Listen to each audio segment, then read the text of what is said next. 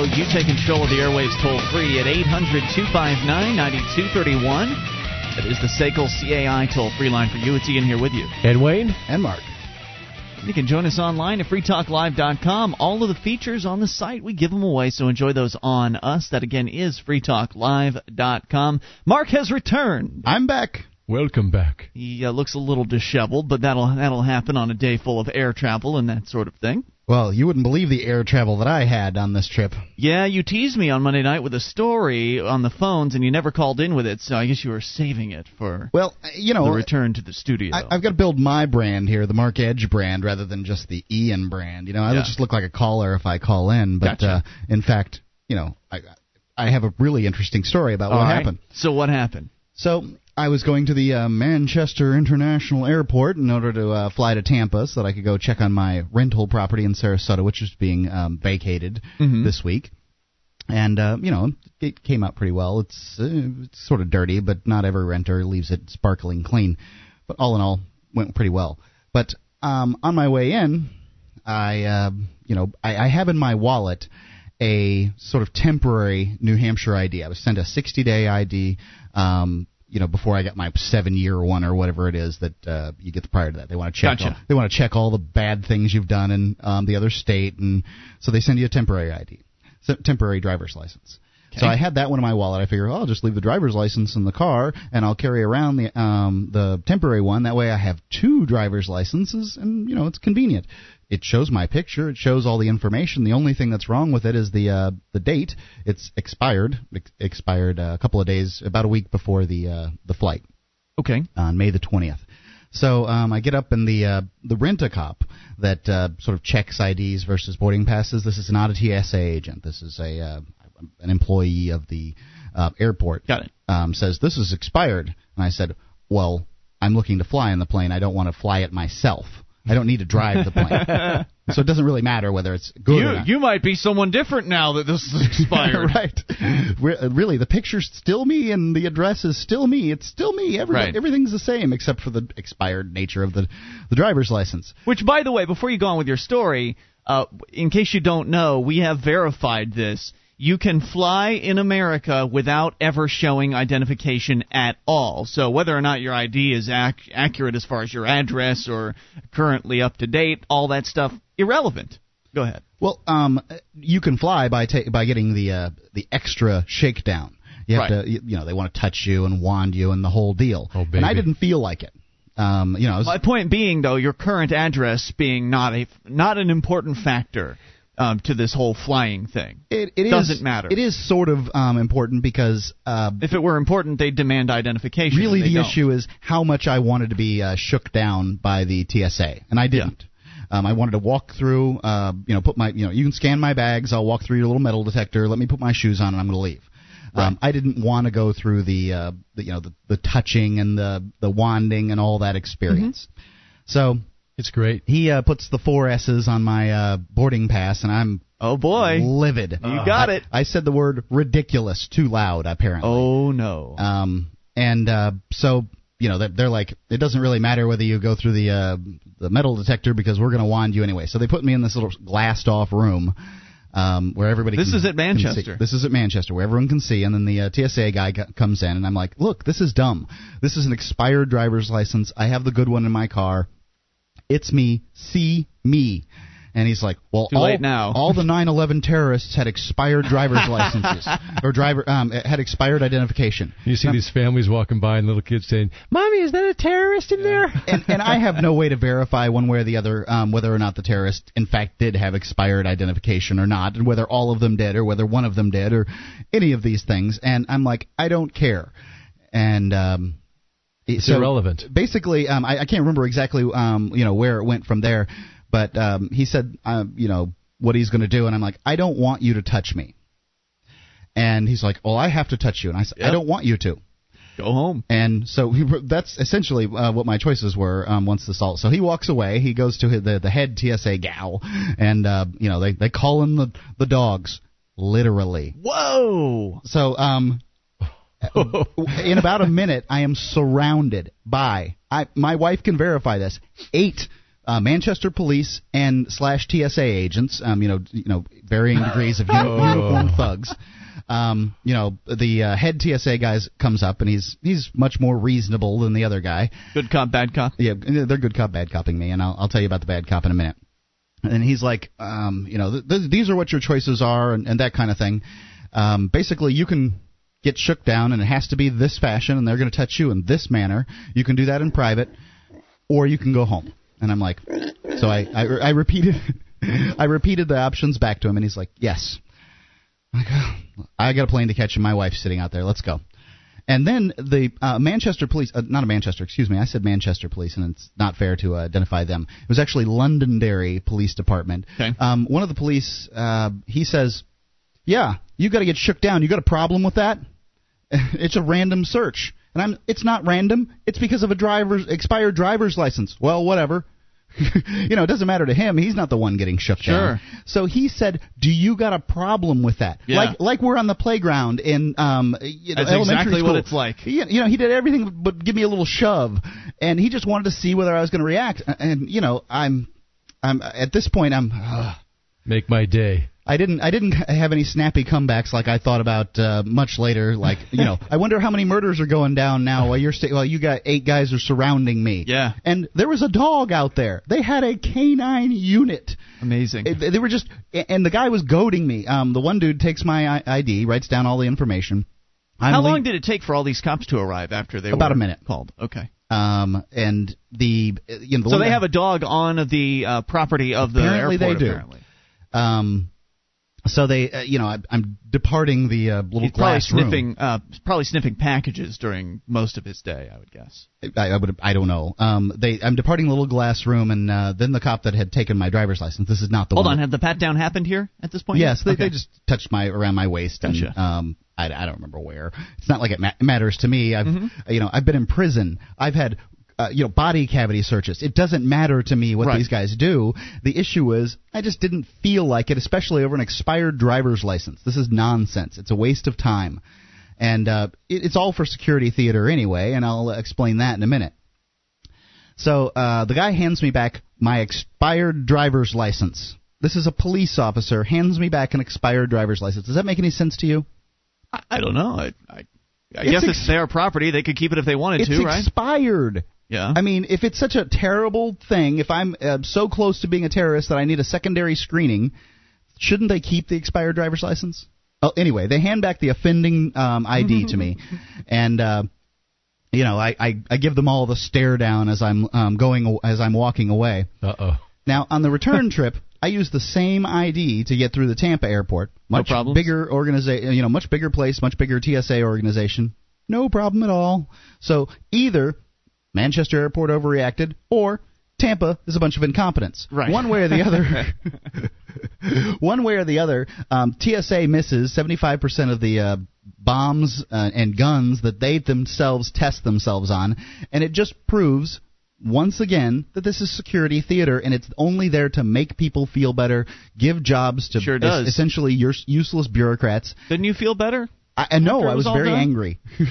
But they protected you. You could have been a terrorist. Uh, they protected the plane, uh, yeah, whatever. doing their jobs. I watched them one time drag this probably 80 something year old man through the metal detector. He was he was a paraplegic apparently. He had very very skinny skinny legs, couldn't walk. They picked him up out of his wheelchair and dragged him through the metal detector. That's customer service. Oh, but I mean it was awful. The guy was in Kidding, of pain. course. I, I felt like Yeah. crying. I mean it was it was sad. Yeah, I've seen them harass people in in wheelchairs in that sort of condition, and it's just unnecessary. It There's really no is. way this guy ever walked. There's no way he was faking. His legs were like toothpicks. You know, why didn't they? Uh, I'm curious as to why they didn't shake down Laura, your wife, in that particular case, because you had come under scrutiny, an unusual amount of scrutiny, because of the expired uh, driver's license. And, you know, theoretically, were you to actually be a terrorist, anybody accompanying you should automatically fall under more suspicion. But they dropped the ball on that one, too. It's really punishment for not having your papers in order. That's, That's true. right. That's, all exactly it is. what it it's is. punishment for not having the papers in It's order. all about control and It really nothing is. about safety. It really is. 800 259 9231. Your TSA health stories if you got them. This is your show. You take control. It's Free Talk Live.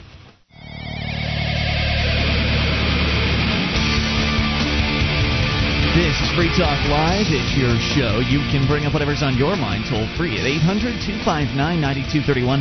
The SACL CAI toll free line for you. Ian here with you. And Wayne. And Mark. And you can join us online at freetalklive.com. All the features for free, including the bulletin board system. Over 235,000 posts and over 1,400 people are interacting there. It's all for free. A lot of uh, fun stuff there. Serious issues being discussed as well. You'll find it all at bbs.freetalklive.com. That's bbs.freetalklive.com. Did you know nine out of ten lawsuits in the world are filed in the United States? Any number of lawsuits, court orders, or greedy bureaucrats could leave you and your family penniless. At keepyourassets.net, they are experts in sheltering your wealth. You'll see that at keepyourassets.net they can help you be protected against those that wish to take your assets. So we're talking about Mark's little uh, story. Uh, actually, I'd say it's a pretty significant story. Not too many people have eight cops called on them uh, when they travel through the airport, but it happened to Mark earlier this week when he went down to Florida at the Manchester airport. You had uh, brought a driver's uh, an expired driver's license with you, it was Mm-hmm. a temporary license, and I guess that that alerted one of the police officers, and he demanded that you go through secondary screening, which to which you put up a bit of a fuss, and of Right. course that resulted in them just cracking down Cracking on you down. even harder, um, calling several cops, calling out a, a, a dog to sniff you out. Did they actually bring the dog up close to sniff you? No, I think the dog was there just to be sicked on me if I uh, didn't. Uh, Oh, I see. I, I guess the the I would assume that the cops were there in case um the, you know this person who was somewhat boisterous, at least recalcitrant, um was you know became violent. I guess that that was the idea. We're gonna you know make a stand, a show. You will bend to the will of the uh, organization, or you will not travel. Um, and Right. and that's really it. And you know the the sort of logic that they use to make it okay that they uh, shake you down is the same sort of logic that they could use for random stops, um, or you know any stops they wanted on the roads. What do you mean? Well, they own the um, airport. They own the means by which you travel. They don't Right. own the vehicle in which you are, but the, you know they they own like the the airport's like the road.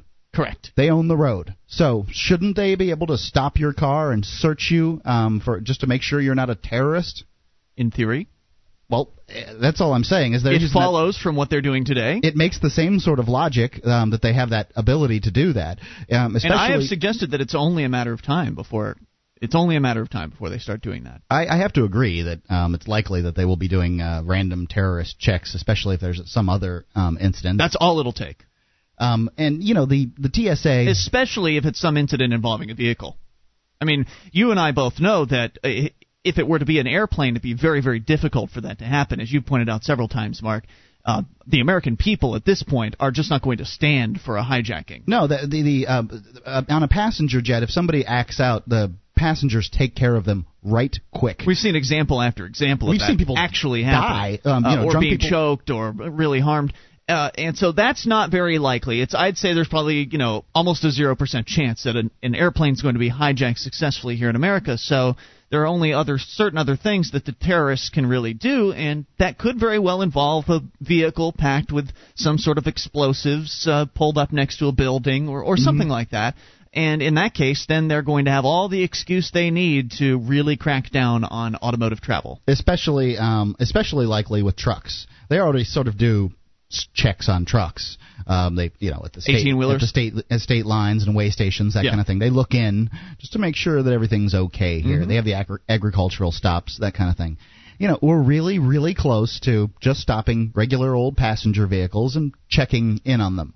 It's Um, already happening. There, there are sobriety checks, which you don't know what else they're checking for. They're saying it's for that, but it can be for a host of other things. it's just a cursory check through the, um, you know the sobriety check. They they have the flashlight. They stand in your window. They kind of look in see if anything obvious is going on see see how you look. And that's really what they're doing uh, the TSA is doing. They're just kind of you know going over you. If anything pops out then they give you the secondary screening Right, and this has been building for quite a long time. This sort of police state and the mentality that Americans need to have in order to tolerate it has been slowly sort of being implemented. So you've got the police checkpoints, you've got the the uh, the DUI checkpoints, you've got now the uh, the click it or ticket campaign that just happened last week that they were really cracking down on, national advertising promoting it and all of that. And so, and then you've got what's going on with the TSA. Of course, the truck drivers have been used to it for years, and so sort of incrementally, they're just they're they're just ratcheting up the control. And, and Americans, it's the it's the proverbial frog in hot water situation. Right. Everybody believes it's for good reason, so therefore it's okay. It's all right that I get shaken down, um, you know, patted all over my body when I yeah, I'm supposed to be a free individual, free to do what I want. Um, and you know, it's it's just all right because there's a good reason. Well, and the the good reason is the manufactured boogeyman that doesn't really differ so much from communists back mm-hmm. in the 50s. Nowadays, it's not the communists because we all know that they're in control in Washington D.C. Uh, nowadays, it's the uh, and if you disagree with that, go and read the Communist Manifesto or go and read the uh, the ten planks of the Communist Manifesto and see if you uh, disagree at that point. But now it's the terrorists, you know, this sort of nebulous concept that's somewhere out there in the world and maybe here in America mm-hmm. and we got to shut down the borders and we got to crack down on security but not only are they terrorists that are, are sort of the boogeyman concept but also immigrants are now the boogeyman concept we discussed immigration quite a bit last night on the show and uh, so you've got at least two. Of course, they can always throw in the old drug dealers in there as well because they're still trying to stop them at the border and that sort of thing. And so, so now you've got at least two, if not three, different types of boogeymen that that the state needs to crack down on. And your liberties are just going to have to be sacrificed, citizen. But you know, it's uh, the thing is, is they're not catching the drugs. They're not catching the uh, guns that and just bombs. means they need more money, Mark. More, more money. That's more. because they don't want to. Even if they have more money, though, um, it's what they're going to have to compromise our freedoms even more. I mean, are we going to have to get naked to go on a plane? Is that what's going to have to happen? Are we going to have to have our bodies scanned for explosives in case we've implanted dynamite in our guts in order to blow ourselves up? You know, and blowing up a plane isn't what the sort of stated concern is. What happened on 9/11 is people hijacked a a plane and flew it into a building. Mm-hmm. So you know that was done with weapons, and they were really pretty rudimentary weapons, uh, box cutters, that kind of thing. done with fear, I think, more than anything. Right, and Americans, well, fear and complacency. All the hijackings that right. had been done up to that point, you'd go spend a uh, an afternoon on the tarmac in Havana or wherever, and then you know you're off to your destination flight. Why get in? You know, why why get hurt over one day's wait? Yeah. Big deal. And remember, after that happened, they were talking about arming the pilots, and that kind of went away really fast. Well, the, hmm. the pilot is the captain of the ship. Just like if you go out in a, in a ship, uh, um, you know, uh, out in the ocean. I mean, the captain is is in charge, and if somebody uh, tries to take over the ship, the captain shoots him. Right. He goes to the weapons locker. He unlocks yep. it, to, um, to which he has a key. He unlocks it and gets uh, gets out an, an arm and, and takes care of and it. And they put thicker doors on the on the pilot's uh, um, cockpit, evidently, but they, they they didn't go far enough. That would save a lot of trouble, and that would be a lot easier if the pilot or, or one of the co-pilots came out with a gun. If there, if there were trouble like that on a plane, right? Absolutely. You know, it would be it would be relatively easy to uh, just bulletproof the door there um, on the uh, pilot's compartment, and uh, you know the passengers can fend for themselves at that point, and they'll take care of it. Believe me. Oh yes, they did on uh, Flight 97. I know you wanted to go down another uh, possible solution here. We'll touch on that here in a few moments. TSA George is on the line as well. Perhaps he has a comment. Uh, Tom in New Hampshire, your calls as well about whatever's on your mind at 800 259 9231, the SACL CAI toll free line for you. This is your show, and this is Free Talk Live. Would you like to help others find Free Talk Live? You can help us advertise, market, and promote the show at amp.freetalklive.com. Consider becoming a Free Talk Live amplifier now for $3 a month and get some cool bonuses at amp.freetalklive.com.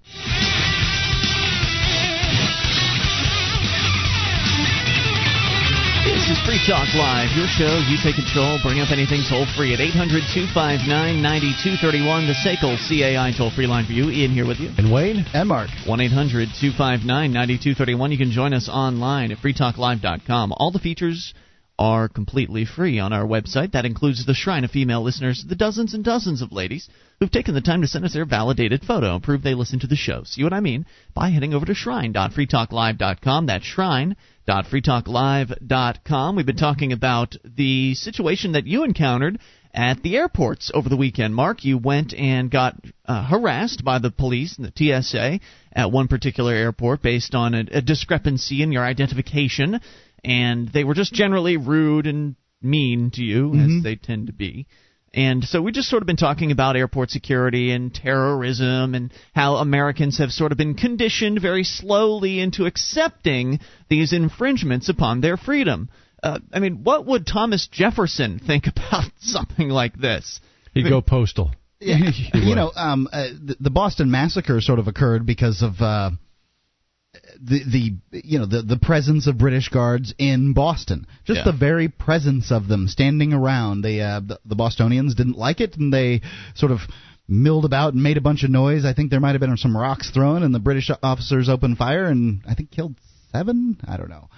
Crispus Attucks, of course, being the first. So we were uh, also going to get into some solutions here. You'd already proposed uh, the pilots being armed, which I think is a good one. But I would like to propose that uh, the government get the heck out of security altogether and allow airlines to determine their own security policies on a competitive market basis, to where one airline may determine that it wants to have the ultimate and restrictive security policies, while another one may determine that it will allow concealed weapon permits holders uh, to to come on its airline. And it's not like you don't have the choice of uh, air uh, travel carrier or whatever you want to call them. Um, you you have the option of who you want to take. Do you want to take the one with the less restrictive rules, or do you want to take the one with the more restrictive Right. rules? So Will let you be more decide. comfortable if they, uh, you know, if all the passengers get naked um, uh, beforehand and, and are run through a very thorough screening before they get on the plane, or will you be more comfortable if you could say carry a handgun on the plane? I know which plane I would choose. I'd choose the handgun plane.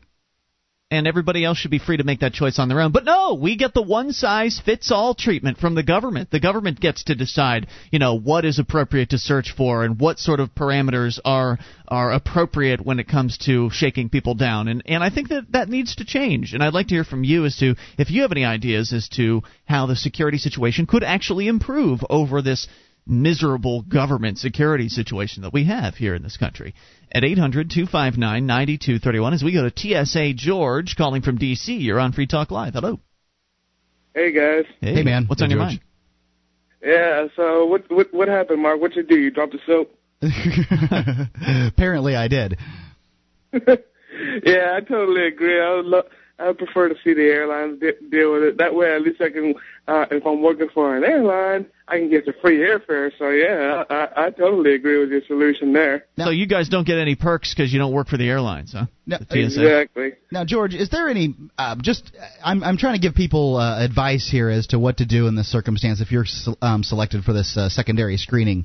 Um, the gentleman gave me the option of taking the secondary screening, which is the pat down and the wand, or You smile and you take it. I going mean, that's home. what you do. Is, is there any set of magic words one can say to get out of this? Because I don't think there is. No, No, no, it's you- not. You gotta you gotta either sit there smiling nod while they um pretty much violate you, and then maybe if you're lucky, that you get offered a cigarette Mm. afterwards. They'll buy you a drink if you're real good. Yeah, I, yeah, no, I can understand this whole frustration with that and the whole war on terrorism. No wonder Cindy Sheehan quit, for example. Yeah, I wanted to get to that. That's uh, been sitting in my prep pile for a couple of days now. Cindy Sheehan has uh, thrown in the towel at this point. She's burnt out on this whole activism thing. Hmm. I can't blame her with that, with how the Democrats caved in. Yeah. But also, what I wanted to, wanted to talk about when I called is um, I'm going to Australia this November mm-hmm. for for two weeks, and I I put some I booked some flights within Australia to see, um, to see the other um, cities. And you want to believe how high the taxes are just to book an airplane trip here. here here's a hint: just from going from Cairns to Adelaide, um, the ticket itself was only $110. Guess how much the, the taxes are? Fifty. 89.18. Whoa! Wow, they're getting a they're getting a big 75% tax. Uh, yeah, yes. and they didn't fly the plane or do anything. yeah, no joke. I mean, I'm paying, pretty much paying ninety dollars in taxes, almost uh, almost a full fare here. Wow. I mean, l- luckily though, our exchange rate is pretty favorable. I mean, God, I can't believe Australia's dollar's worth even less than ours. I mean, Still though, man, that that's a, that is just atrocious yeah, tell me about it. You'll have to let us know when you get back from the trip. You'll have to uh, call in and sort of give us the rundown on Australia's security bureaucracy and you know how they're worse or better or or whatever. You know what your analysis oh, I can't is wait. as a security professional. Thanks for the call, George. We look forward to hearing from you No on that 800-259-9231. To Tom in New Hampshire, you're on Free Talk Live. Hello, Tom. Tom in New Hampshire. Tom going once. Tom going twice. okay, twice. now I'm on. Hey, Tom. Uh, when when a cop asks you if you've got a problem with that, the comeback is, "What are you, the attitude inspector?" you know, there's And a they- lot of them I thought of uh, afterwards, but Now, at, by the- the- at this Yeah, point, I was then- just Tom mentioned last night that he's uh, he is very pusillanimous, which means cowardly. Now it's it's you know it's one thing to say that that's a great uh, that that's a great line, but to actually use the line is a whole other story because you don't want to piss these guys off too bad. They might just crack your head open. I mean, Well, you say, "What are you, the attitude inspector?" And all of a sudden, they realize that if they uh, respond, like uh, if they do anything about that, then they are admitting that they are the attitude inspector. So, so you you kind of put them in that bind. Well, what are you, the attitude inspector? My attitude didn't pass inspection. Uh, Well, you know? I sort of realized that um, since I had about 20 minutes till the flight took off, that I was going to either A, get to play with the police, or Right. B, get to get on the plane, but not A and B.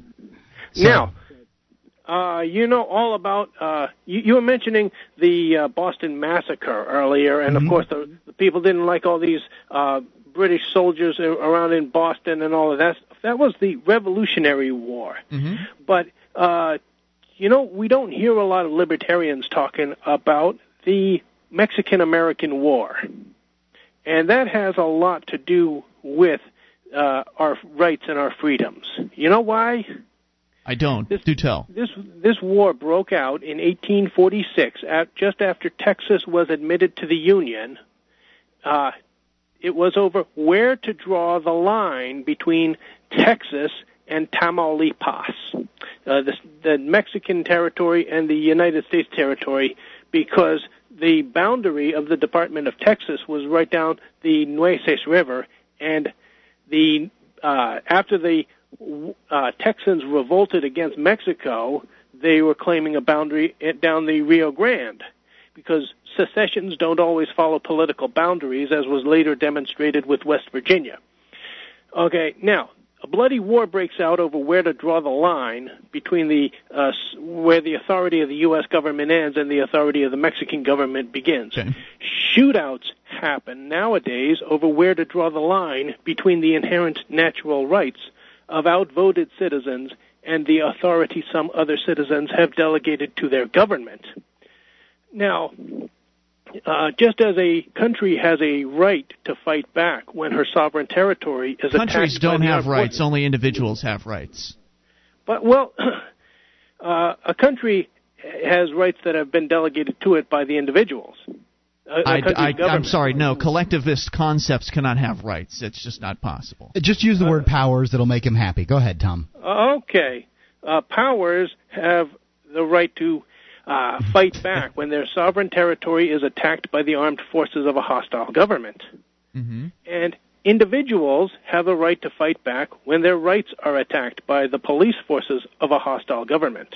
Right, I, and I understand that you're you're continually trying to make an argument uh, nowadays uh, on this show for for essentially violent uh, response against the government in this country, and No. I I I, could, I will continue to reject it, Tom, because uh, it's it's just not politically feasible. It's not something that is going to result in a win in, in this particular day and age, and and it's frustrating. I understand that you know you want to see all this violence happen, Tom, but it's just not the answer. It's just not the solution for liberty, and it's not going to make our side look good.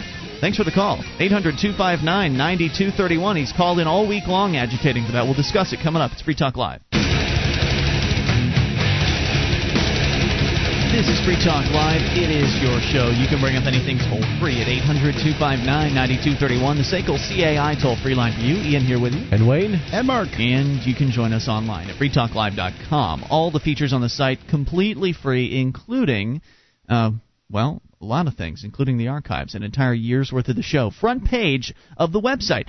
And I was poking around online looking at, I guess Ron Paul was recently on the Dennis Miller show uh, today, I guess is when that happened. And Dennis Miller is one of the newer, uh, the new blood in talk radio. And, um, He's already got a subscription section on his website, just like every other nationally syndicated talk show. That's how they do does. it. And you know they want they want fifty bucks for a year subscription, and we charge zero. So if you enjoy all those free features, if you like the show, then voluntarily support us by going and shopping at store.freetalklive.com. We got all kinds of great products, uh, Free Talk Live branded merchandise. We're in the pre-order phase right now. Though those pre-order items are actually in the process of being ordered as we speak, pretty much. So we're expecting those in hopefully within the next month or so. As soon as they come in the door, Johnson, our store manager, has everything sort of. He's got his boxes ready to rock and roll. He's just put the stuff in the boxes and send them right out. So to those of you that have been waiting, thanks for your patience. Head over to store.freetalklive.com. Get the uh, the Free Talk Live multi gadget. Again, Free Talk Live branded merchandise and more. All there. Store.freetalklive.com. Now we've had uh, Tom in New Hampshire calling all week long, and he started out on Monday sort of alluding to the idea of violence as a political solution. And I, I called him on it and you know confirmed that that is indeed what he was advocating. He's advocating it, but he's not willing to do it himself. And uh, and, and I just I, I'll reiterate it again and again in case somebody gets the wrong idea. I don't want anyone to get the wrong idea by hearing this guy. Um, most libertarians are not that way. Most libertarians want to change things on a voluntary basis, whether it be through the uh, through the system. Of course, one could argue that's not really a voluntary basis, but uh, whether using the system or going outside of the system via some something like civil disobedience or something else outside of the system, then uh, that's fine. You know, being changing things voluntarily, great. But using violence against the government is just going to make you look crazy. It's going to result in you being targeted for extermination. And I, I don't know about you guys, but I don't think it's very good for our activists to be exterminated. I, it's not doesn't sound like a, a positive thing for us. No, if you use uh, the, the government, the United States government and governments in general are experts in the use of force. To get on the wrong side of that force is a very bad thing. Um, you know, I could see in the in the airport incident we were talking about um, in the previous segments there, I could see that there was no way to use force in that particular instance and come out on top. Not one. But by Tom's definition, and what Tom ad, by what Tom advocates, if your rights are be- his his advocation is that if your rights are being violated, you have the right to fight back with with violence. Right or not, it doesn't matter. Well, there's supposed to be legal recourse if your if your rights are violated too. And th- that's the idea to keep the the uh, society from being violent. Is but we know how effective that is. Well, we we have to have a rule of law in this country again, rather than just a rule of force.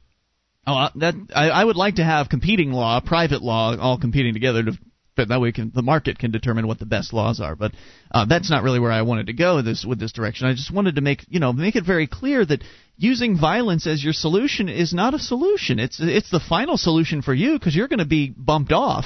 Um, as a result of that, or and you'll seriously make, injured, right? And you'll make all the rest of us look or bad. Put in prison. You'll you'll make all the rest of us who are nonviolent and vehemently against using uh, using violence against the state. You'll make us all look bad.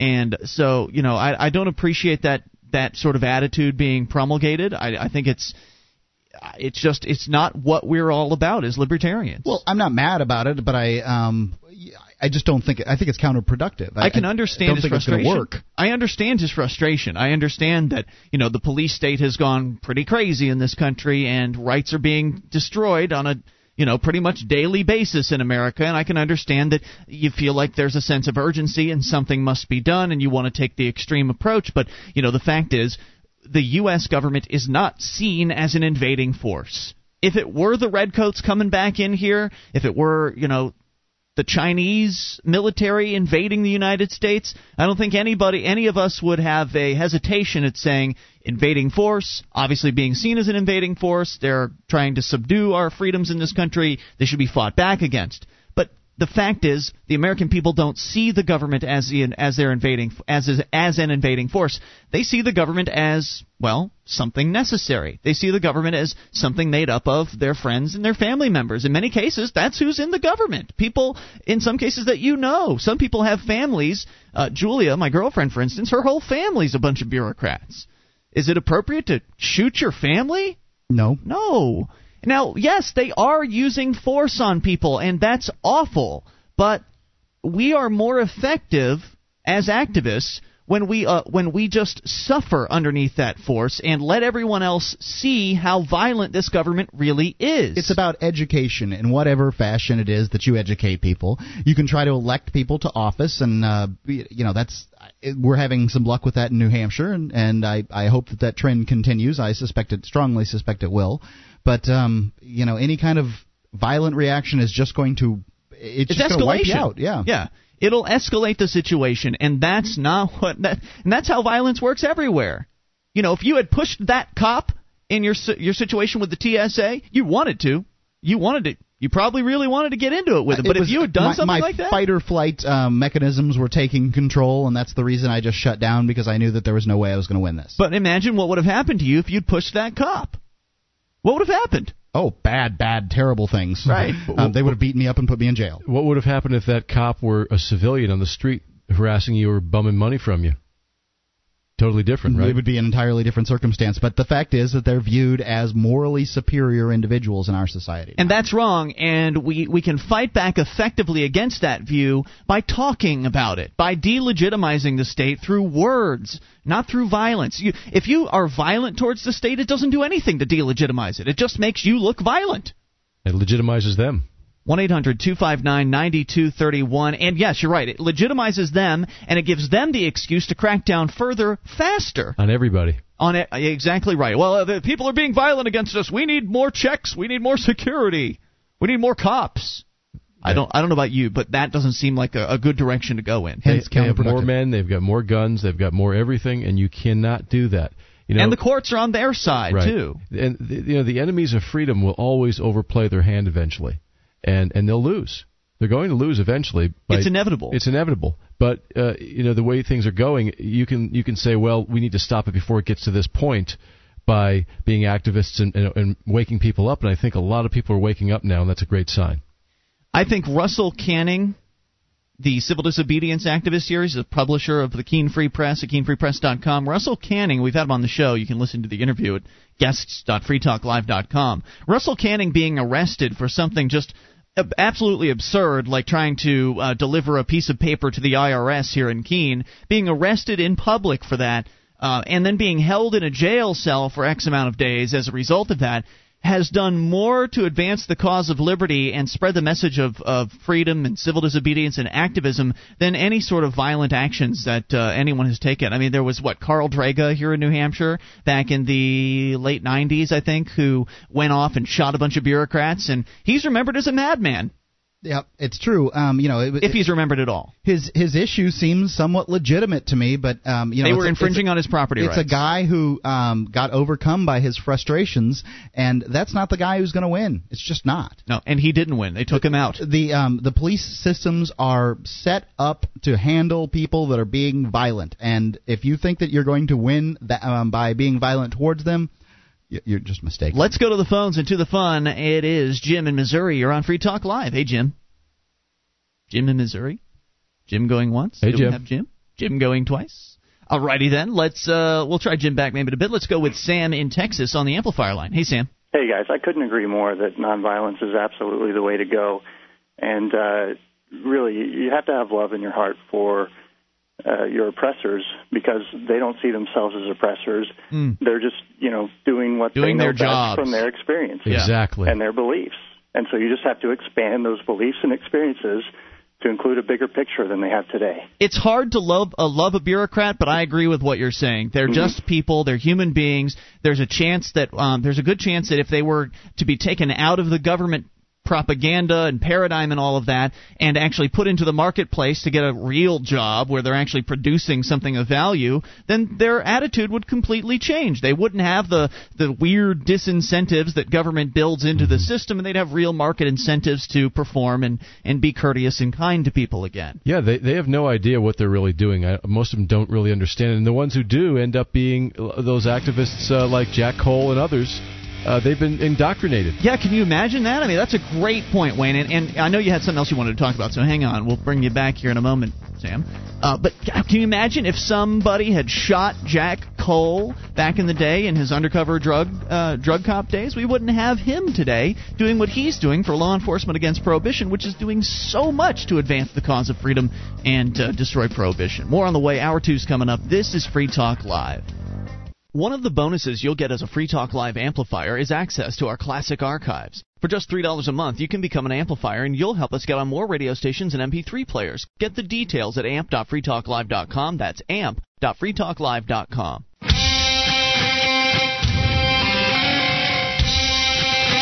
Free Talk Live. It's your show. We're launching into hour number two, and you can take control of the airwaves toll free at 800 259 9231. That's the SACL CAI toll free line. It's Ian here with you. And Wayne. And Mark. 1 800 259 9231. Join us online at freetalklive.com. All the features on the site completely free, so enjoy those on us. That again is freetalklive.com. Roll right back into the phone calls. We go back to Sam in Texas. You're back on Free Talk Live, Sam. Hey, guys. Okay, so I want to. Uh or well, I've called in about three times sharing my experiences of flying without ID, something I've done quite a bit. Mm. And I have seen like a ratcheting up, as you guys mentioned. Uh, one example is once I've got my boarding pass from the agent and I take it over to security, the first person that's checking ID will see clearly that it says no ID and has the four S's. And they'll still challenge me for an ID, so I'll toy with them for a while. And then eventually, when I say I'm not required by law to show you any ID, that seems to be the magic word to kind of shut them up. Mm-hmm. Uh, and Mark, last time I called in, at the end of the call, I was kind of left with the impression that you thought I was just kind of hassling the bureaucrats, and you know, what's the point of doing that? And I'm wondering, having gone through this experience, has your is that your opinion to begin with, and has it changed at all based on what happened? No, I think I'm um, more thoroughly uh, enmeshed in that opinion. The reason being is I was which which opinion? Uh, uh, the opinion that I that I had previously is that this is uh, essentially playing with bureaucrats, and that you're not going to accomplish uh, anything. Um, and I'm not saying you. I am not going to accomplish anything by not showing them my ID. Maybe it's a uh, it's an effective protest. I don't know. I generally don't have time for those kind of things, and don't want to you know I don't want to spend my time on that. Um, but you know I I got to see that essentially there was no winning. There's just sort of playing with them, toying with them, and uh, they didn't like it, and I didn't like it because I can't win. I don't like to lose. So um, the my options basically I'm going to just have to steel myself for you know I'm going to have some if I have some trouble I'm going to do what it takes and and get through it. I've done that plenty of times in my life that uh, you know I've done what it took to get through a, a particular situation as distasteful as it might have been and um, I, I think for the sake of uh, you know my particular uh, sanity, that I'm not going to fiddle with them. Now, Sam, as somebody who um, as somebody who has been flying without ID for a number of times, do you feel like there's some sort of value to it? Absolutely. Um, everything, every interaction that I have, I, I learn from it. I get better.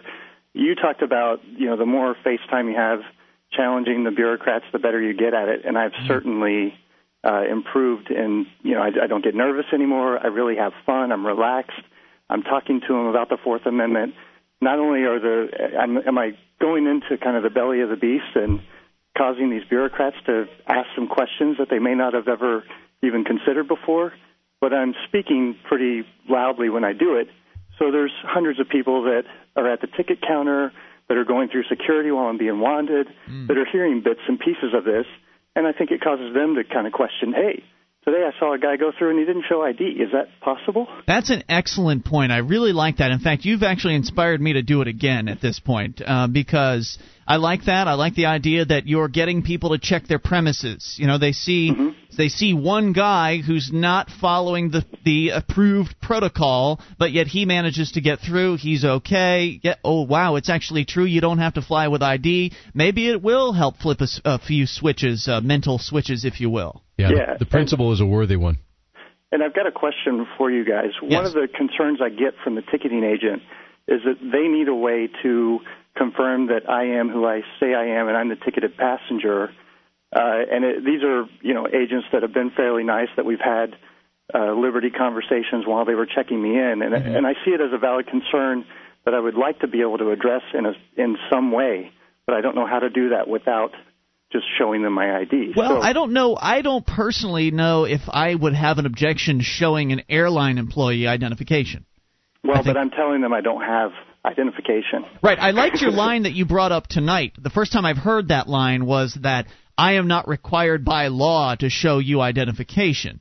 That I think would be a great line to use on the TSA or any other government bureaucrat because, as you say, they back down immediately at that particular point, and that's because you're essentially flexing your knowledge of the law compared to their knowledge of the law. Yeah, and and and I've gotten some interesting responses. Some people are like, just whoa, well, you know, I can't believe you just said that to me. But another lady, when I said that, said, "God bless you, Mister So and So. You know, have a nice day." And I think she got what I was doing and understood it. Hmm. So That's- yeah, that's very wild. Things that happen. I, I kind of got the feeling that if I had shown the ID to do the TSA, requ- I, I'm just a little muddy on this. Do the TSA require you to show them the ID at any point? Uh, Or when it- you're going through security normally, Yeah. no. Well, they have the the initial checkpoint where they check yes ID to boarding pass, and then you're done with it.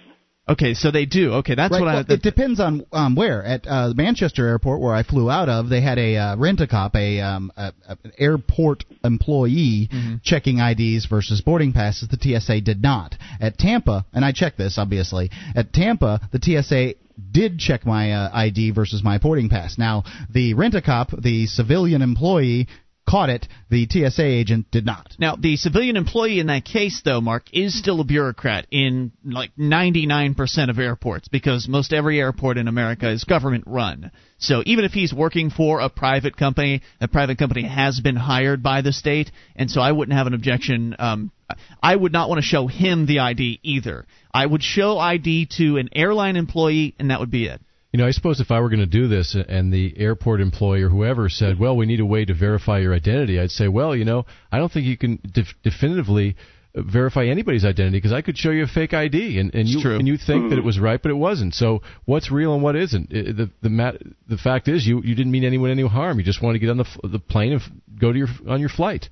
Yeah, let me wrap with a couple interesting facts about the TSA. Sure. They were capped at, I believe, 32,000 employees, and that cap was removed, so they can grow as big as they want now.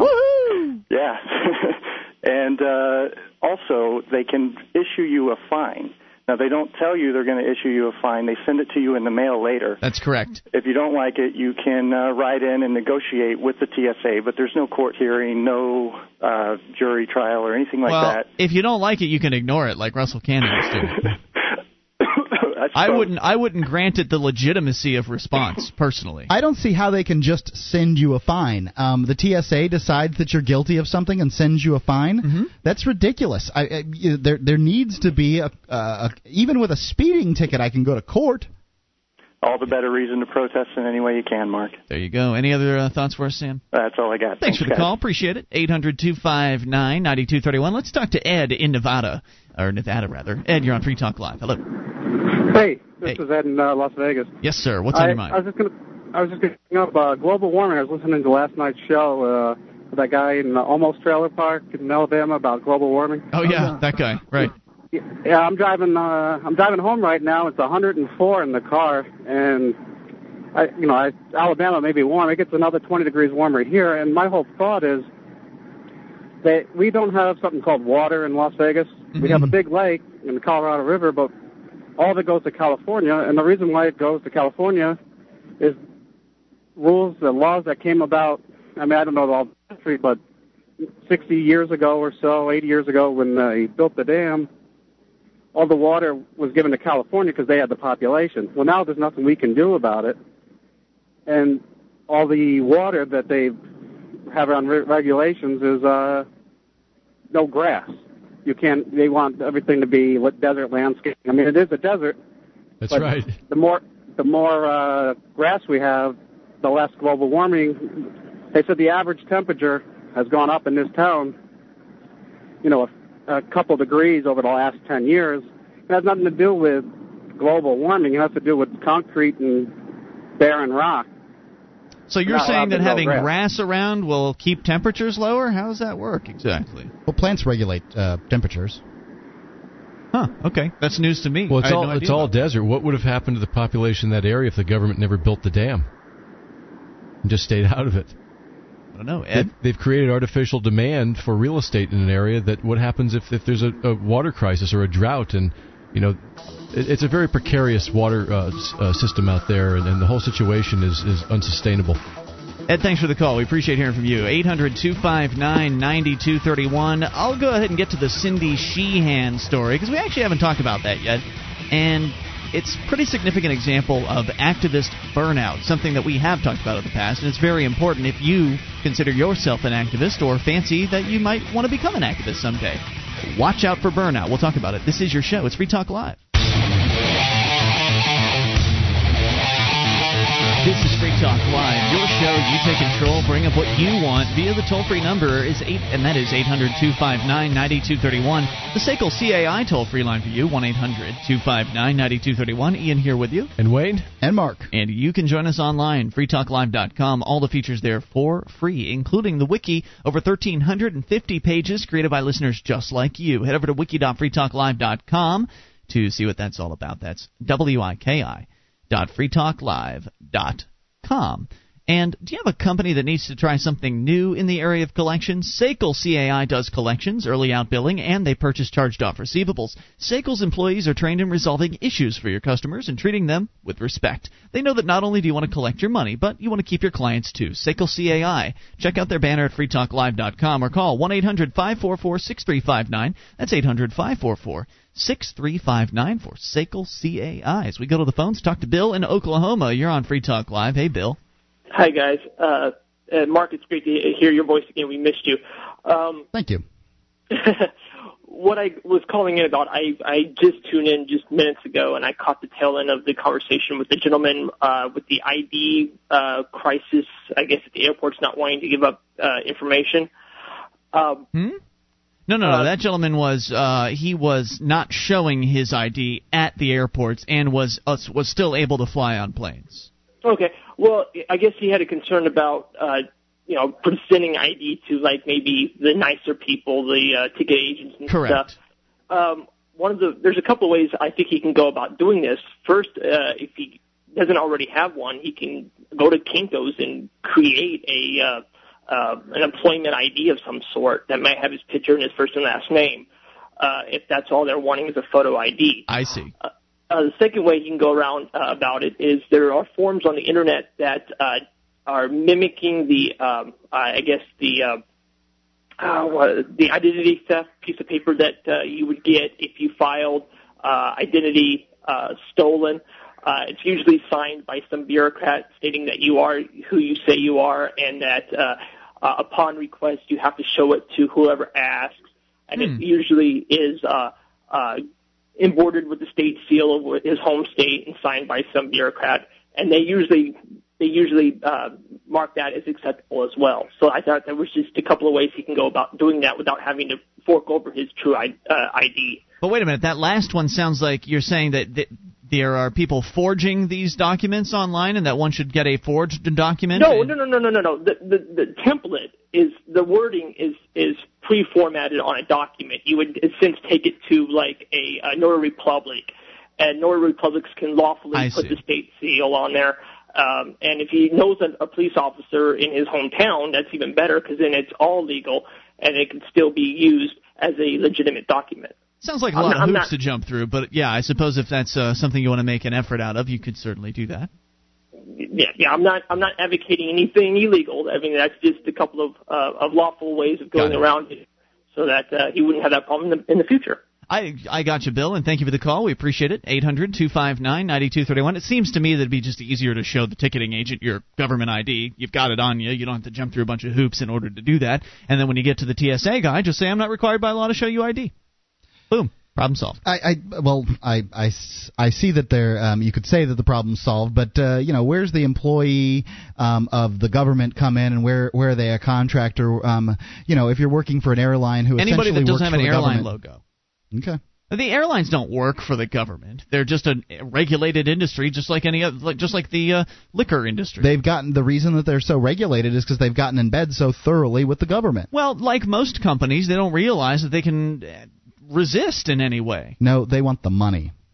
Well, they yeah, they want to do business. They, they want to fly people from point A to point not B. Not just that, but it's you know they, they've uh, there's sweetheart deals and that kind of thing. I'm sure that there's money changing hands, lobbyists. I don't know. That I mean, whole there, I'm sure there's keeping people out of competition. You know, probably licensing something going on. But I mean, they all are. You know, there's still some level of competition there. They are paying to access the the wings of the airports that their uh, that their planes are allowed to access and so, I mean, I, I wouldn't necessarily say they're an extension of the government. They're just businesses trying to do business under a regulatory atmosphere, as most businesses are. The line between them is, is more blurred than it should be. Maybe so. Uh, but nonetheless, uh, I wouldn't say it's any more blurred than the liquor industry and the government. They're pretty tied in together, too. 1 800 259 9231. You know, with all their mandatory middlemen and all that, all the laws that protect the guys that just pass the beer through their hands to the to the end distributors. How you doing? Yeah, yeah, that's that's all that's about. All right, let's uh, let's see here. Cindy Sheehan has thrown in the towel from the real Cindy Sheehan. Apparently, this appeared on her blog's uh, blog site. It's called "Good Riddance Attention Whore." I have endured a lot of smear and hatred since Casey, that's her son, was killed, and I and especially since I became the so-called face of the anti-war movement in America. Especially since I renounced any tie I have remaining with the Democratic Party, I have been further trashed on such liberal blogs as the Democratic Underground. Being called an attention whore and being told good riddance are some of the more milder rebukes. I've come to some heartbreaking conclusions this Memorial Day morning. These are not the spur of the moment reflections, but things I've been meditating on for about a year now. The conclusions that I've slowly and very reluctantly come to are very heartbreaking to me. The first conclusion is that I was the darling of the so called left as long as I limited my protests to George Bush and the Republican Party. That's right. Of course, I was slandered and libeled by the right as a tool of the Democratic Party. This label was to marginalize me and my message. How could a woman have an original thought or be working outside of our two party system? However, when I started to hold the Democratic Party to the same standards that I held the Republican Party, support for my cause started to erode.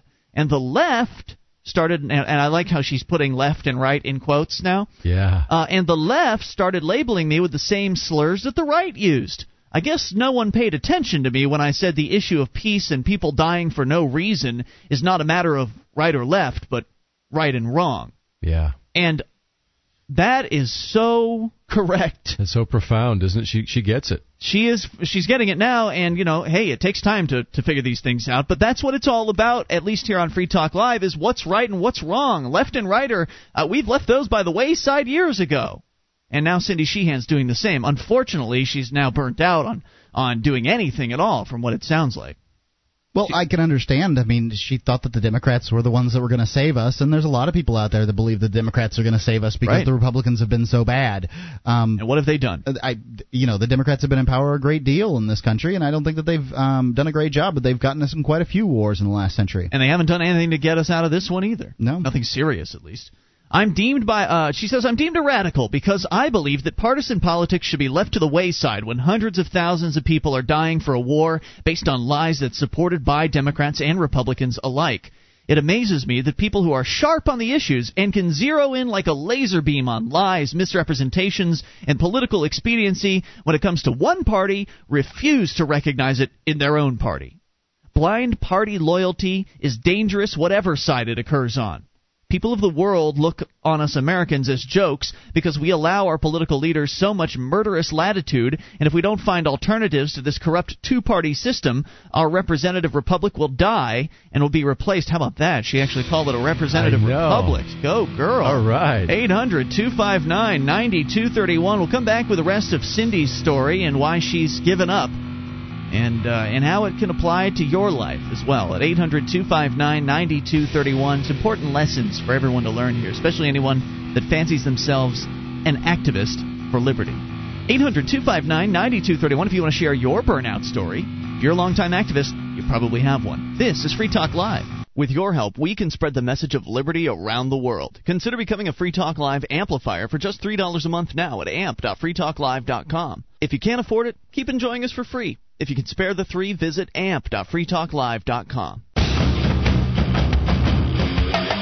This is Free Talk Live. It's your show. You can bring up whatever you want via the toll free number, 800 259 9231. That's the SACL CAI toll free line. It's Ian here with you. And Wayne? And Mark. You can join us online at freetalklive.com. All the features there are completely free, including the updates. You get signed up, we'll clue you in whenever there's something fresh to announce about the show. In fact, uh, I just sent out an update, I think it was yesterday, uh, we've got a brand new auction online. We're auctioning off the fourth banner on our website for an entire month. You can advertise pretty much any product, service, or organization if you win the auction. So head over and place your bid at auction.freetalklive.com. The banners for a month, not the auction.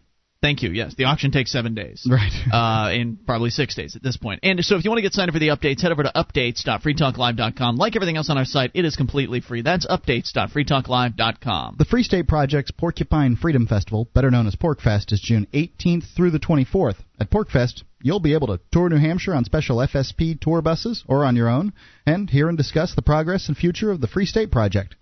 Register today at porcfest.com. That's P O R C F E S T.com. It's uh, June 18th through the 24th, so it's coming, It's coming up real up. soon, so Yep. get your tickets now. Be here before you know it. Actually, I don't think there are tickets for PorcFest. You just get registered. Okay. And um, there's no actual cost to go to PorcFest beyond the fact if you want to camp, you obviously have to pay to camp. Uh, but as far as admission to PorcFest, it's they're asking for a ten dollar donation. So you know if you don't have ten bucks, then you don't have to pay it. Uh, so porcfest.com. But I'm sure they'd really appreciate it if you did. Cindy Sheehan and writing her essentially a swan song, I suppose. I'm not sure if that's the, the, the correct terminology, but uh, she's out. She's thrown in the towel. She's done with this whole activism thing. She's pretty burnt out, and understandably, uh, she's a woman who got active after her son Casey was killed over in Iraq.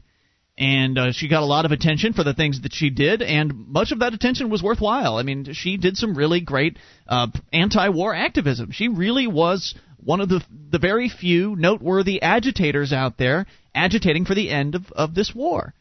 And unfortunately, as she continued to go about doing her activism and, and post blogs online and interact with people from different political parties and strata, she uh, came to the realization that things are messed up as hell in America. As she's pointing out, uh, th- she points out that it's not about right or left; it's it's about right and wrong. But yet she's very disappointed by this sort of party ad- adherence that people have in this country? The red team versus blue team mentality? Our team versus your team right or wrong? Doesn't matter. Whatever our team says is correct. Whatever your team says is wrong that's sort of just mindless crap that we see every election cycle in america. And it really is a, a team sort of thing. It's just like people that uh, like their um, hometown sports team or any sports team for that matter, Yep. You know there, there's no good reason to like the team. Um, you know, I happen to like the Tampa Bay Buccaneers. I'm from Tampa Bay. That's about the only thing I have with the Tampa Bay Buccaneers. Most of the players aren't from Tampa Bay. They may live Right. here now, but that's because they've been hired by the team. Um, or live there, I should Yeah, say. they live in Um, Keene, New yeah, Hampshire. Right, I, I live in Keene, New Hampshire. Yeah, what- but I was in uh, Tampa Bay earlier today. And when somebody from one of the, the rival teams ends up going to your team through free agency, all of a sudden he's a good guy. Right. Sudden, suddenly I like him. You know, so the name Tampa Bay and the colors red and pewter, and, Right. and that's about the only thing that I can really get into. So she points out uh, that she says, if we don't find alternatives to the corrupt two party system, our representative republic will die and be replaced with what we're rapidly descending into with nary a check or a balance a fascist corporate wasteland. I am demonized because I don't see party affiliation or nationality when I look at a person. I see that person's heart. If someone looks, dresses, acts, talks, and votes like a Republican, then why do they deserve support just because he or she calls himself or a Democrat? I have also reached the conclusion that I am do that if I'm doing what I'm doing because I'm an attention whore, then I really need to be committed. I've invested everything I have in trying to bring peace with justice to a country that wants neither. If an individual wants both, then normally he or she is not willing to do more than walk in a protest march or sit behind his or her computer criticizing others. I've spent every available cent that I got from the money that a grateful country gave me when they killed my son, and every penny that I've received in speaking or book fees since then. Wow. I've sacrificed a 29 year marriage and have traveled for extended periods of time away from Casey's brothers and sisters, and my health has suffered, and my hospital bills from last summer are in collection because I've used all my energy trying to stop this country from slaughtering innocent human beings. I've been called every despicable name that small minds can think of, and have had my life threatened many times. So, pretty sure she wasn't doing all this for attention. Well, uh, she could very well have been doing it for attention. It's difficult to know what. Oh, a per- come on, what Mark. a person is doing it for. Um, I mean, they, she could be that committed to getting attention. She's seriously committed to what she was doing. That's all I'm saying. She's seriously committed. You know, attention can be a small component of it, but I think there was more. Uh, there were more higher aspirations there than attention. Well, she certainly wanted attention for her message, and what's wrong with that? That's right. She did a lot of hard work in order to pro- uh, to promote her message. It should have gotten attention. We all like attention. That's why we're here behind the mic. The most devastating conclusion that I reached this morning, however, was that Casey did indeed die for nothing. His precious lifeblood drained out in a country far away from his family who loves him, killed by his own country which is beholden to and run by a war machine that even controls what we think. I've tried ever since he died to make his sacrifice meaningful.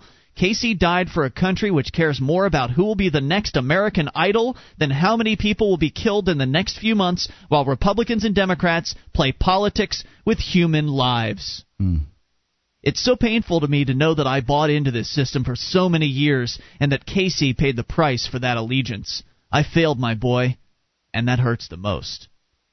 I've also tried to work within a peace movement that often puts personal egos above peace and human life. This group won't work with that group. He won't attend an event if she's going to be there. And why does Cindy Sheehan get all the attention anyway? It's hard to work for peace when the very movement that it's named after has so many divisions. Our brave young men and women in Iraq have been abandoned. There were definite uh, have been abandoned there d- indefinitely by their cowardly leaders who moved them around like pawns on a chessboard of destruction, and the people of Iraq have been doomed to death and fates worth, uh, worse than death by people worried more about elections than people. However, in five, ten, or 15 years, our troops will come limping home, maybe at 50. I think we're still in Korea. Uh, come limping home in another abject defeat, and 10 or 20 years from then, our children's children will be seeing their loved ones die for no reason because their grandparents also bought into this corrupt system.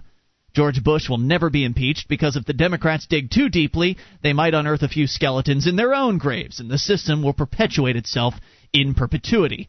She's right about that. That's one of the reasons that has been alleged as to why it is that things just, you know, no one's really challenged effectively in Washington, D.C., and that's because each side has dirt on the other side, and nobody wants that dirt to come out, so they just all leave each other alone. She says, I'm going to take whatever I have left and go home. I'm going to go home and be a mother to my surviving children and try to regain some of what I've lost. I'll try to maintain and nurture some of the very positive relationships that I found in the journey that I was forced into when Casey died and tried to repair some of the ones that have fallen apart since I began this single minded crusade to try and change a paradigm that is now, I'm afraid, carved in immovable, unbendable, and rigidly mendacious marble. Camp Casey has served its purpose. It's now for sale. Anyone want to buy five acres in uh, beautiful Crawford, Texas? I'll consider any reasonable offer. I hear George Bush will be moving out soon, too, which makes the property even more valuable. this is my resignation letter as the face of the American anti war movement. Why would George Bush move out? He doesn't have to live in Texas anymore because it, he doesn't have to uh, because he's been president. He doesn't have to live in one of the big states any longer. He can go back to Connecticut. She says, This is not my checkers moment, but I, because I will never give up trying to help people in the world who are harmed by the empire of the good old US of A, but I'm finished working in or outside of this system. This system forcefully resists being helped and eats up the people who try to help it. I'm getting out before it totally consumes me or any more people that I love and the rest of my resources. Goodbye, America. You are not the country that I love, and I finally realize no matter how much I sacrifice, I can't make you be the coun- be that country unless you want it. Wow, It's she's, up to you now. She's clearly a woman who's, uh, you know, at the end of her wits. Uh, she, she's done everything she can to stop this war, and one person is going to have. Exhausted all of her personal finances. hmm Uh, exhausted all of the money that the that uh, she was paid as a result of her son dying in Iraq. Exhausted all of her book fees and and all of that, all to promote her message and to to have it fall on deaf ears. To have her to just be disappointed by nothing changing. You know, I, I wouldn't cash in the chips on America yet. I still have hope for it. No, I agree with you. I agree with that, Mark, and, and we'll come back and sort of and and, and pull this apart a little bit here because you're right. It, there is still hope in America, but I understand completely where Ms. Sheehan is coming from. This is Free Talk Live.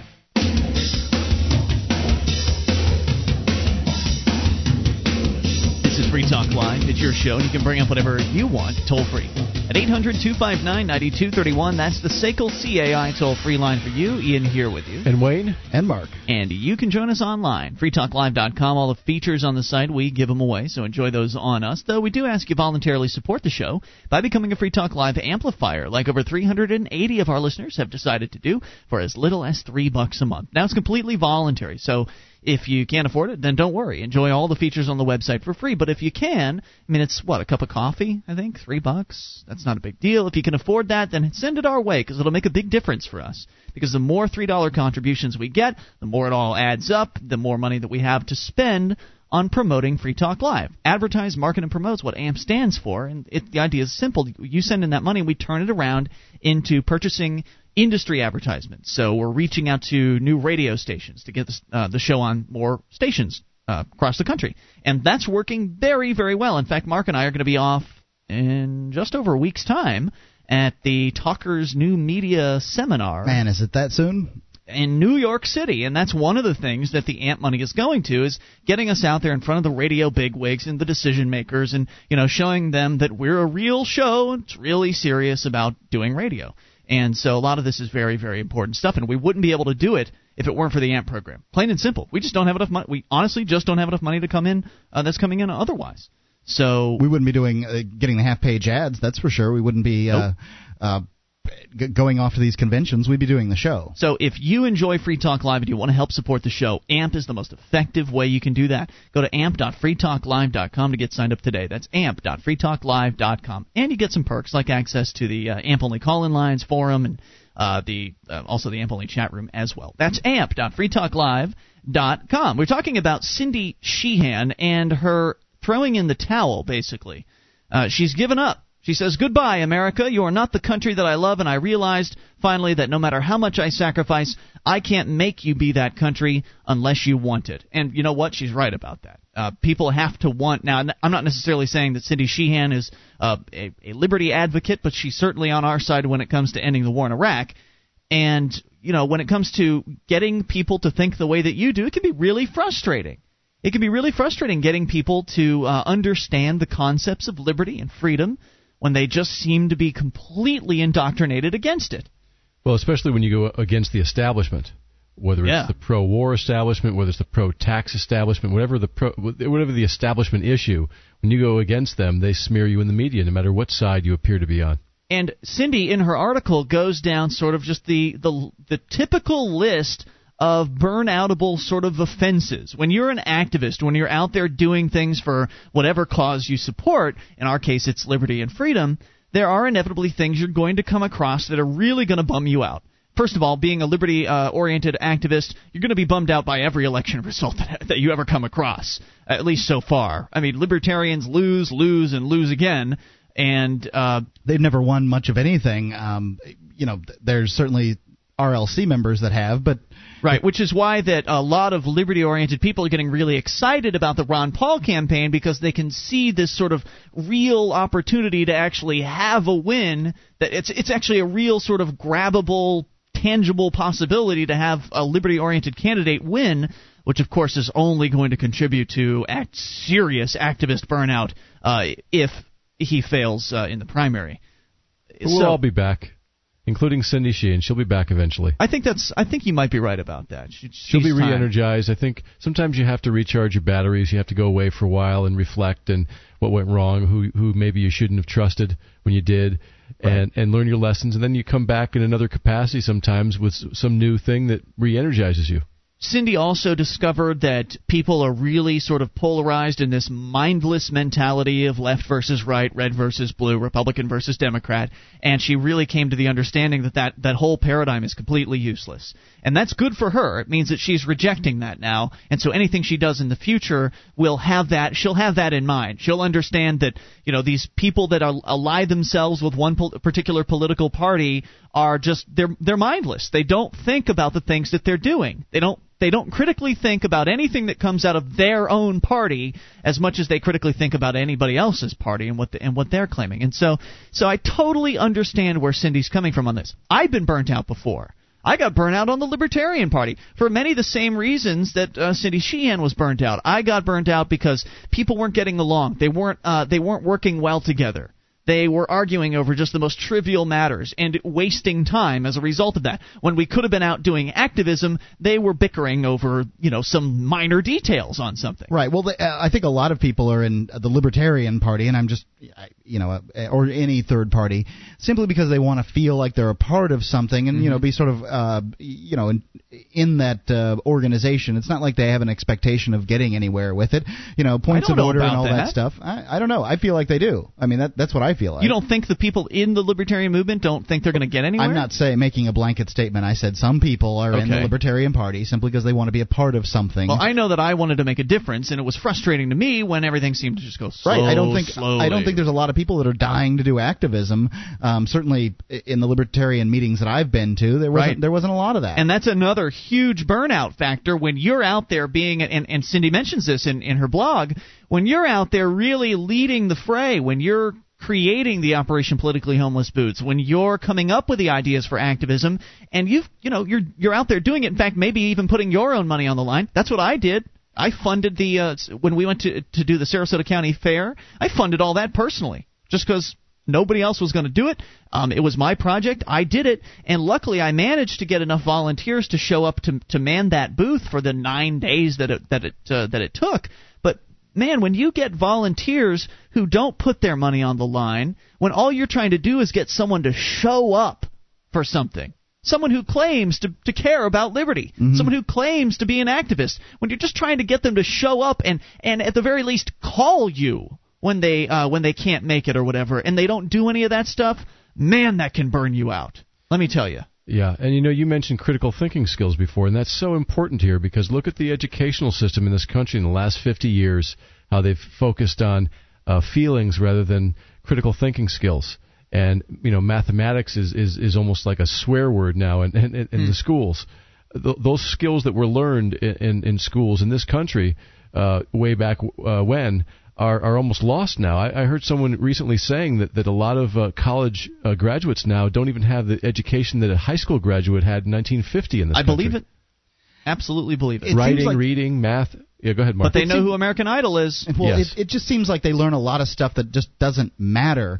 Um, you know, for the in, in the long term. You know, math obviously makes sense. You, you want to know English, those kind of things. But it, uh, you know, how much of the school day is spent going to homeroom and um, you know moving kids from class to class and getting them to settle down and um, you know roll call and all that other stuff? It just I don't know. So well, my, it teaches obedience.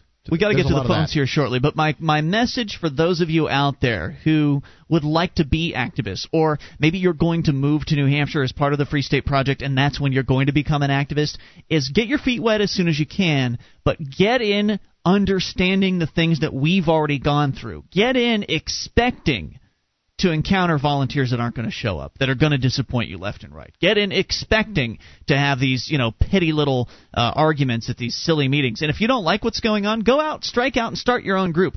Be a leader. Don't expect other people to do, you know, to do the hard work for you, and be ready and prepared for burnout. Be uh, understand that that can very easily happen to you, and if it does, okay, take a little time off, but definitely come back and join the fray because liberty's not going to advance without your help. 800 259 9231. Let's go to the phones and talk to Tim in Illinois. You're on Free Talk Live. Hey, Tim. Hey, what's going on, guys? Hey, what's on your mind? Um, my wife doesn't understand the ideas of liberty and getting the government out of our lives. Oh boy. Okay. Yeah. Um, I, I can I can reference two uh, direct points in the past week, and that's just since Monday. It's only Wednesday. Okay. On Monday, my wife got pulled over. Okay. Did she cry? She had no, she didn't cry. She had um when we went to prom three years ago, uh it's kind of a tradition. You take the garter belt off and you hang it around the rearview mirror. Okay. It's kind of like a token, you know. So I thought that was mine, at weddings, but all right. well, the, our the one from our wedding was on there as well. So there were two of them up there. Oh, they're and, still there. Uh, I see. Right. Yeah. I mean, it's, it's been three years now. Never been pulled over. Never had a problem. She got pulled over yes or Monday, and the cop had told her to take them off. So she went on ahead and pulled them off, and he was like, you know, I could write you a ticket for this, blah blah blah, and he For was what? riding riding her her tail the, like for a whole two or three blocks. I guess it's against the law to have things hanging from your rearview mirror This because is a, it's this is a uh, law I've never heard Wait, of. Wait, to have anything hanging or just I uh, guess lingerie? it's a hazard. I guess it's a hazard Okay. for Okay. viewing. You know what? I want to get Yeah. back into this. Can you hang through the news? Yeah. We'll bring you back. Hang on. 800 259 9231. Hour number three is on the way. So, Tim in Illinois has a wife that just doesn't get the whole liberty thing, and Mark and uh, Wayne, I think you guys will be able to talk to this. Because I don't have that problem personally. More on the way. This is Free Talk Live. Hour three's coming up. You take control. Our archives, website, and podcast will continue to stay free, but if you think other people deserve to hear this show, consider becoming a Free Talk Live amplifier for just $3 a month at amp.freetalklive.com. Help free some minds. Visit amp.freetalklive.com.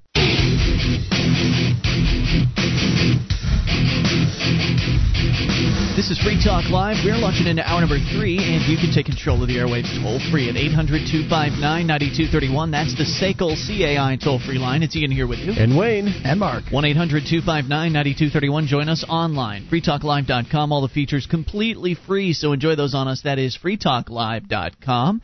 As we go back right into the phone calls here, Tim has been holding patiently in Illinois. Now, Tim, we had just scratched the surface of your call a few moments ago in hour number two, and you had started out by telling us that you have a wife. You've been married for, was it three years? Uh, we've been married for almost two years. It'll be two years in August. And you're a fairly young couple. Uh, you said you had just gone to prom not too long ago. Correct. About three years ago. Okay. And would you get married right out of high school? Uh, yeah, basically. Gotcha. Now, you say your wife just doesn't get the whole liberty and freedom thing, and I want to get Right. more into that. But first, a little bit about you, Tim. How long have you gotten liberty and freedom? I mean, as a young man, you couldn't have, couldn't have been too long, right? Um, well, I've always been a pretty big fan of John Stossel since like eighth grade. Oh, wow. So I've kind of always got it. And um, I picked up on it pretty early. Uh, I was a Democrat when I was younger, but that's because my dad was. hmm And um, I've kind of grown uh, in, in liberty.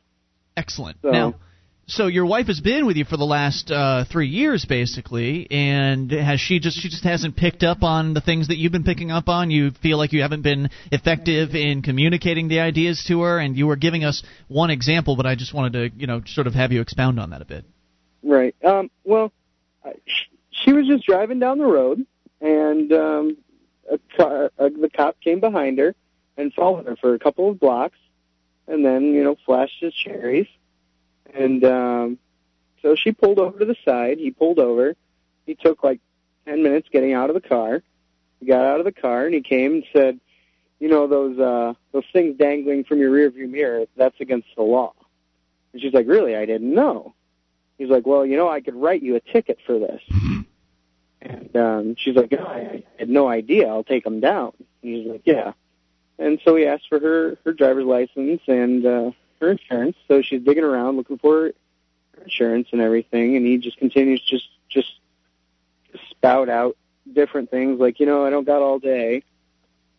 And so she After he made her wait card. ten minutes. Go ahead. Right.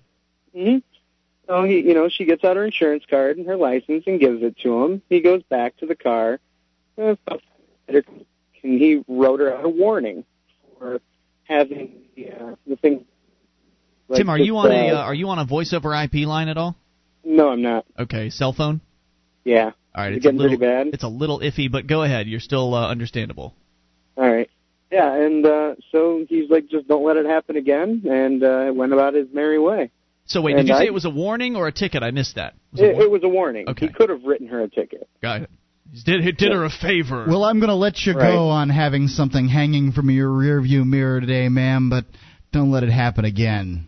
Exactly. I wonder, I, you know, it makes you wonder how many uh, robberies, murders, rapes occurred in town at that particular time. I don't know that any did, but couldn't he have been working on some that had pa- happened in the past instead of hassling somebody about something hanging from the rearview well, mirror? that's his job, Mark. That's that's the same Not. point I made to her, and she says, "Well, you know, it just makes me feel safe knowing Oh that there my are people goodness. out there Holy who, crap. She had been driving with it there for three years. right." But she, you know, and she just says, "You know, it makes me feel safe knowing that that someone, you know, actually cares about something like that." I'm like, are you kidding me? I don't this know that is there's- ridiculous. You know, a lot of times cops pull over. Uh, they try to find reasons to pull over young, pretty women too. Yeah. That's that's correct. Yeah. So I've heard that happen before. So she believed that the cop was actually protecting her in that particular Right. case.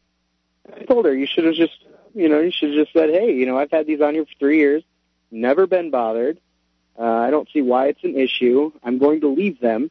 He writes you a ticket. We fight it in court, and we win. And she's like, yeah, but I really just didn't want to be a bother. And like, it's not about being a bother. It's you know, it's the principle of the thing. It's Right. not, you know, Asserting if your there rights. is a law, if there is a law against that, it's a ridiculous law. And you know, let's try and sort this out. I But wonder how just- she would have. I wonder how she would have felt if the cop had confiscated the garter. It was a garter belt, correct? Right. Right. I wonder how the co- how she would have felt then. I don't know. Uh, ma'am, I'm going to let you off with a warning today, which means he wouldn't have to enter any paperwork whatsoever. But I will need to be confiscating that as uh, as evidence. I'm taking some. contraband. I'm going to be taking some of your undergarments just as evidence here. Right. Need to run so some ridiculous. tests. So, what was you said you had a second example for us? Yeah. Well, unfortunately, since we are a young married couple and we have a we have well we have two babies, Wow. um, we are unfortunately on um, the the Illinois government health care. Okay. Ooh. Uh, I myself have never gone to the doctor because I just don't want to deal with it. Right. But because we have babies, we have to deal with that. Is My it your wife, whole family that's on, or just the kids? Correct. Wait, my which one's wife correct? as well. Okay, everybody. Uh, my Got wife, m- yeah, everyone, even including myself. I don't get involved. Got it. I've never been to the hospital doctor. I just let things just work themselves out. mm-hmm. So my wife has has asthma, really bad asthma. So you know she goes to the doctor occasionally to get refills of albuterol.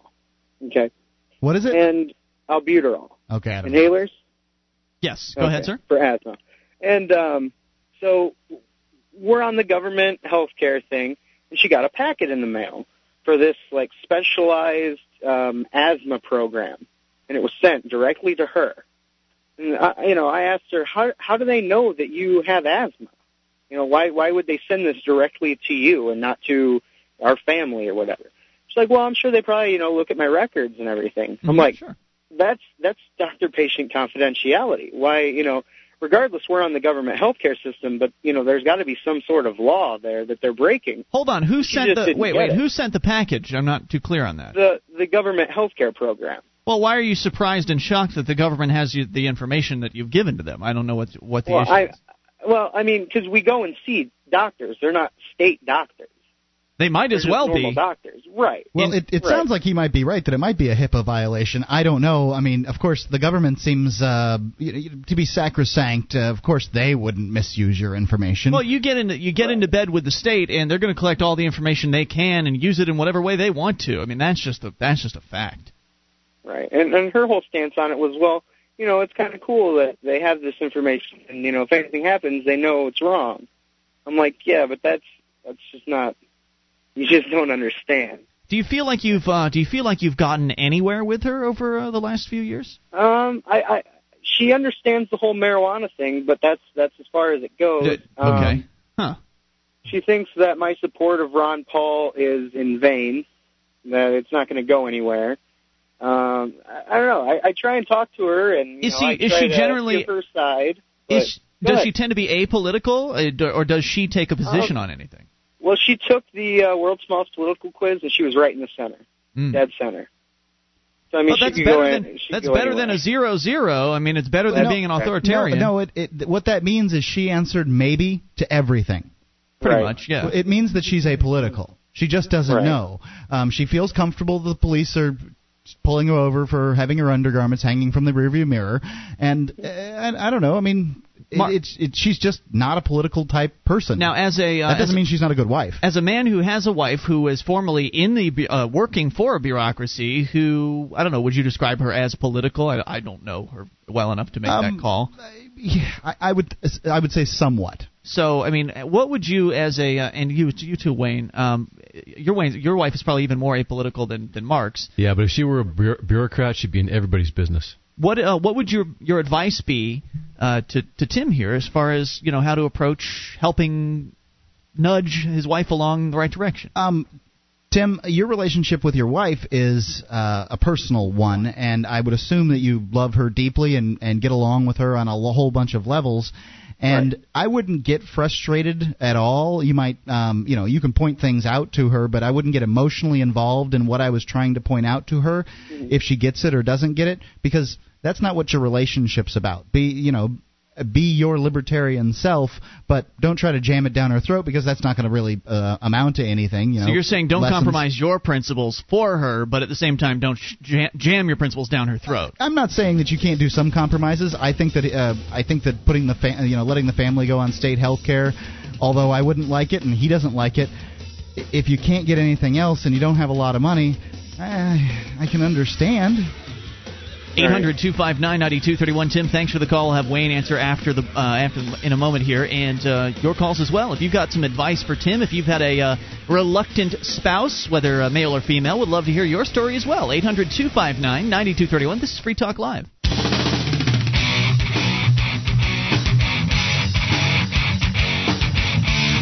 This is Free Talk Live. It's your show. You can bring up whatever you want. Toll free at 800 259 9231. The SACL CAI toll free line for you. That's 800 259 9231. It's Ian here with you. And Wayne? And Mark. And you can join us online at freetalklive.com. All the features completely free, including live streams, broadband version of the show, dial up version, both for free. freetalklive.com. And wouldn't it be great to have an ex narcotics officer be your personal coach to keep you from getting busted with marijuana? Go to nevergetbusted.com to view clips of the recently released DVD that's gained world attention. That's nevergetbusted.com. So we just uh, we had Tim on the show a little while ago, one of our callers from Illinois, and he was talking about how he's uh, he's got a young wife and uh, they've been together for three years or so, and uh, she had a run-in with the police recently, and it was just sort of a silly little thing where they demanded that she take a, a garter belt down from her uh, from her rearview mirror because apparently it was violating the law that prevents you from having things hanging from your rearview mirror in Illinois. Who knew that this law existed? Uh, apparently they didn't because they'd had it up there for three years and no one had gotten hurt yet. Yeah. But nonetheless, uh, she felt as though she would being she were being helped by the police officer in that particular case, and she was totally a okay uh, with the cops' involvement in her life in in that area.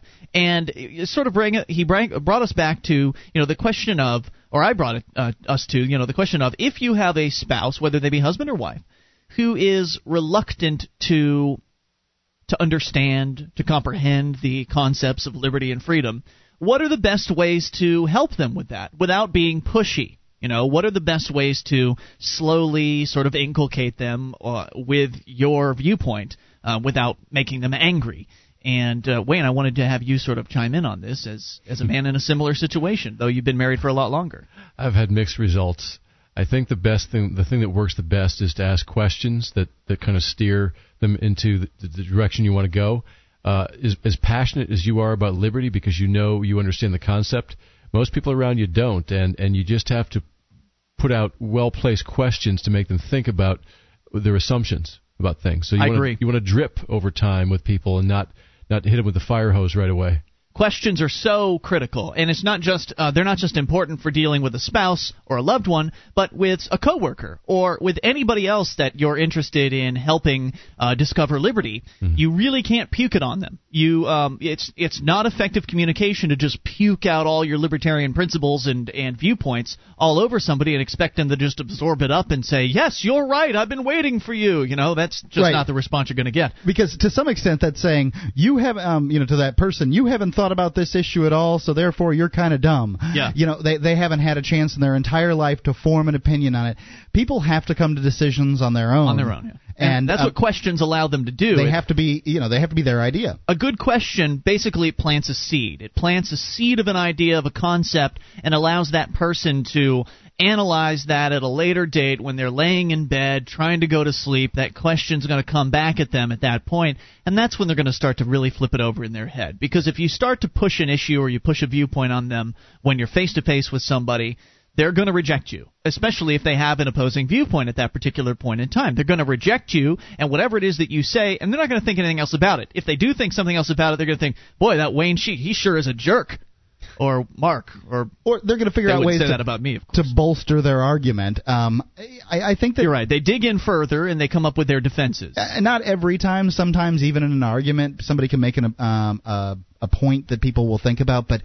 I don't it's know. very very rare. You have to have people. What you have to be dealing with there is a person who's willing to look at things logically as opposed to emotionally, and most people are looking at things emotionally. So asking questions is is critical. It's an art. It's something that takes practice. There are some really great uh, tapes and books out there. The Advocates for Self Government, super organization that is dedicated to helping people communicate liberty effectively to their friends, coworkers, and family members, and total strangers as well. Uh, I would recommend going to theadvocates.org and look into the book by Michael Cloud that I should know the title of, considering I, it's the one I'm in the middle of reading right now. Secrets of Libertarian Persuasion is, I believe, the title. It's based off of an old audio tape set that he had back in the 1990s, which is also excellent. A lot of the same information. There's just you know the audio version, and then there's the the book version. Uh, great examples of essentially verbal judo where you take you know uh, people's you take people's assertions about government and you basically you turn around and you use their own points um, to ask really um, important questions that get them into that thinking process, that plant those seeds. And what's most important is understanding that this is a process, it's a learning experience that takes time. And no one's going to convert overnight. This could take years. And what's most important to people um, you know when they're adopting new ideas or deciding to buy a product or you know all kinds of decision making um, reasons is relationships they care about the relationship they have with you. Mm-hmm. If you're the relationship, um, your relationship is adversarial in a particular area or in general. They they don't want that relationship. They're not going to learn from that. Mostly, um, you know, what matters to them is how you present it to them. So if you present it to them from the point of view that I have your best interests at heart, there you go. Now, obviously, the way to uh, leapfrog all this and avoid it all is to not get involved in a statist relationship in the first place and find an existing libertarian. But oh, that's please. very difficult. I don't. I don't think. I don't think I even agree with that. Well, and I, and I'm with you on that, Mark. In that, if you get into a relationship with someone who's ideologically different from you in some ways, then that gives you that opportunity to convert that person and create a new libertarian. Whereas instead of taking an existing libertarian off the market, so I don't. I don't think that that uh, that doesn't come into play at all for me. No? I think that uh, the I you know you're looking for personal relationships with somebody who's very who's compatible with you. Look for that and uh, forget your political ideologies. Now, I'm not saying they don't come into play.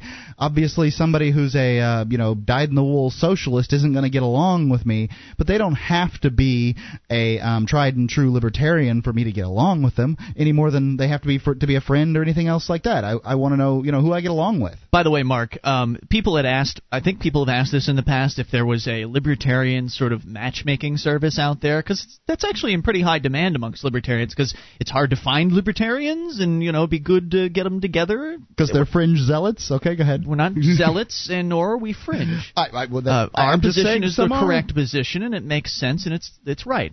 Uh, but I, I don't know if you can approach these guys from an advertising perspective because they don't actually charge for their website. But I figured I'd give them a free mention because I came across it. LibertarianPassions.com. There actually is now, and it looks to be relatively new. Mm-hmm. Uh, there actually is a website that is dedicated to bringing liberty-minded people together for relationships, which I think is pretty darn cool, and it's been in high demand. Our listeners have been wondering about that. LibertarianPassions.com. I can't vouch for it or anything like that, but it seems pretty neat, and they claim it's free. Yeah, well, I'll be talking to them about advertising. You should. All right, 800-259-9231. Let's talk to Frank in New York. You're on Free Talk Live. Hey, Frank. Hi, how are you doing? Great. What's up? Yeah, I, I just wanted to, you know, again say that, you know, I really support what Cindy Sheehan did in the sense that she really uh, did her best to focus attention on the upfront tragedy of the uh, the troops that have been committed to uh, Afghanistan and Iraq. And the interesting thing is, it's such a small part of the population that uh, you know. I thought she did a terrific job challenging the status quo, the current Bush policy, and again, I think the lesson that she learned and that we all have to learn is that we can't expect a political uh, official or an elected official to really do what we're going to have to do, you know, as uh, I'd like to know Uh, what you say when you say what we're going to have to do. I'd like to know what you mean by that. So What I hang mean on. by the- hang on. what I- 800 259 9231. This is Free Talk Live. Would you like to help others find Free Talk Live? You can help us advertise, market, and promote the show at amp.freetalklive.com. Consider becoming a Free Talk Live amplifier now for $3 a month and get some cool bonuses at amp.freetalklive.com. This is Free Talk Live, and it's your show. You can bring up whatever you want. Toll free at 800 259 9231. The SACL CAI toll free line for you. It's Ian here with you. And Wayne? And Mark. 1 800 259 9231. Join us online at freetalklive.com. All of the features on the site are completely free, so enjoy those on us, including the bulletin board system. Over 235,000 posts, over 1,400 people interacting. Lots to talk about, serious issues, fun stuff. You'll find it all discussed, and it is all for free at bbs.freetalklive.com. The Republican Liberty Caucus welcomes new members in the pursuit of individual rights, limited government, and free enterprise principles, all within the GOP. Visit rlc.org and click Join Us today. We'll find liberty together. That's rlc.org. As we return to the phones, it is Frank in New York. Now, Frank, uh, you uh, had said before we went to break there that political officials, you were talking in regards to Cindy Sheehan and her throwing in the towel, uh, getting sick and tired of activism and not really feeling like she was doing what much, which, by the way, I think Cindy Sheehan had a huge effect on a lot of people, but I nonetheless. do too. I, I commend her immensely because it was very courageous for her to do. But I think what we have to realize is that the Democratic Party and the Republican Party both got us into this mess, and Yes. they really didn't challenge uh, the information or actually read the enabling legislation that allowed the uh, commitment of troops to go through. But I think when I said we're going to have to. Uh, you know, we just can't trust the elected politicians. By that I mean on the grassroots level, the voters and even the non-voters are going to have to go to the representatives. They're going to have to turn out at the uh, rallies against the war to bring the troops back, and they're going to have to actually begin to realize that even though we have confusing executive orders and legislation that has been passed, you know, by a Senate and a Congress that hasn't even read the legislation they've enacted, uh, that the individual and the Constitution still is the supreme law of the land. And if it means that the individuals are going to have to have class action suits in the federal courts, Can you uh, sue the? Uh, you, I don't think you can sue the government like that. Well, the point is, there will be cases whereby individuals' rights have been uh, violated, such as the uh, there's an appeal now going on with the American citizen that was detained at Guantanamo, and the fact that you know they still haven't been able to have access to the charges and his attorneys, uh, and the fact that the uh, federal court, not the Supreme Court, has stated that uh, the military courts have legislation over that. That case is going to have to make it to the Supreme Court so that the legality of the uh, alternative military courts being applied to American citizens in violation of, you know, the Constitution and the Bill of Rights, uh, that has to be resolved legally. Now, the only way to really Which they may just resolve it and say that they just might just uphold it. You know, they might do that. well, the point is, but, but the point is, the Supreme Court really doesn't want to deal with that, nor does the uh, federal court, nor does the Bush administration, nor does Attorney Gonzales, and certainly not the former Attorney uh, Ashcroft. They don't want to deal with that because ultimately, uh, you know, it, it will undercut the system and the administrative. Uh, It'll undercut their I guess power. a, a legal mechanism that they, you know, set up in 2001, 2002, 2003, Right, which has now been made legal by the Military Commissions Act of 2006. correct, and that even should be challenged because that affects the. But you're uh, saying- there is no check and balance regarding when the government, the executive, or the Justice Department can call anyone uh, an, a citizen, an enemy, combatant, or uh, you know, even when they aren't engaged in you know any military activity. So there's so many uh, unconstitutional provisions within that that it has to be really struck down. And the bad news is we know with the history of the civil rights movement and different things that it can take up to 10, 15, oh, yeah. 18 years going through the uh, judicial system, and by that time, many, many people's lives have been ruined. That's it's by the that true. time, it's a true tragedy, and, and Frank, you're absolutely right, and thank you for the call. We appreciate it at eight hundred two five nine ninety two thirty one. He's right. I mean, the the court system moves like molasses. It's it's slow, and people will lose their lives in the meantime. But you know, are the Republicans and the Democrats going to lead the charge to put a stop to all this? Not really. Maybe Ron Paul. Not to mention the court system's extraordinarily expensive and prohibitive for that very reason. Right. You know, if uh, it, sometimes, a lot of times, it's just not worth do, um, taking to court what's right simply because it'll cost you your life savings. Yeah, the Pentagon's got a lot of money to spend in the in the courts if they need to. Eight hundred two five nine ninety two thirty one. I'm not saying it's not worthwhile, but maybe it's not worthwhile. Then again, what do you do? I mean, what what do you do to put a stop to this? The Guantanamo Bay crap all the other awful things that the government is doing in your name with your tax dollars. I think that instead of lobbying your legislators, I think it'd be more effective to uh, do some civil disobedience and promote those few candidates that are out there with a true principled anti-war message. If Ron Paul, for instance, gets a real uh, a significant amount of support behind him, as it seems like he's getting on the internet, if that translates into everywhere else, and Americans really kind of get excited by his message, and he's being promulgated and promoted out there to where people can hear it and say, "Yeah, finally somebody with you know, little get us out of this war and shut down Guantanamo Bay and all these other things." Uh, I don't know if, if Ron Paul will do that. I presume he would. We would have to ask him that uh, personally. Yeah, I believe he would.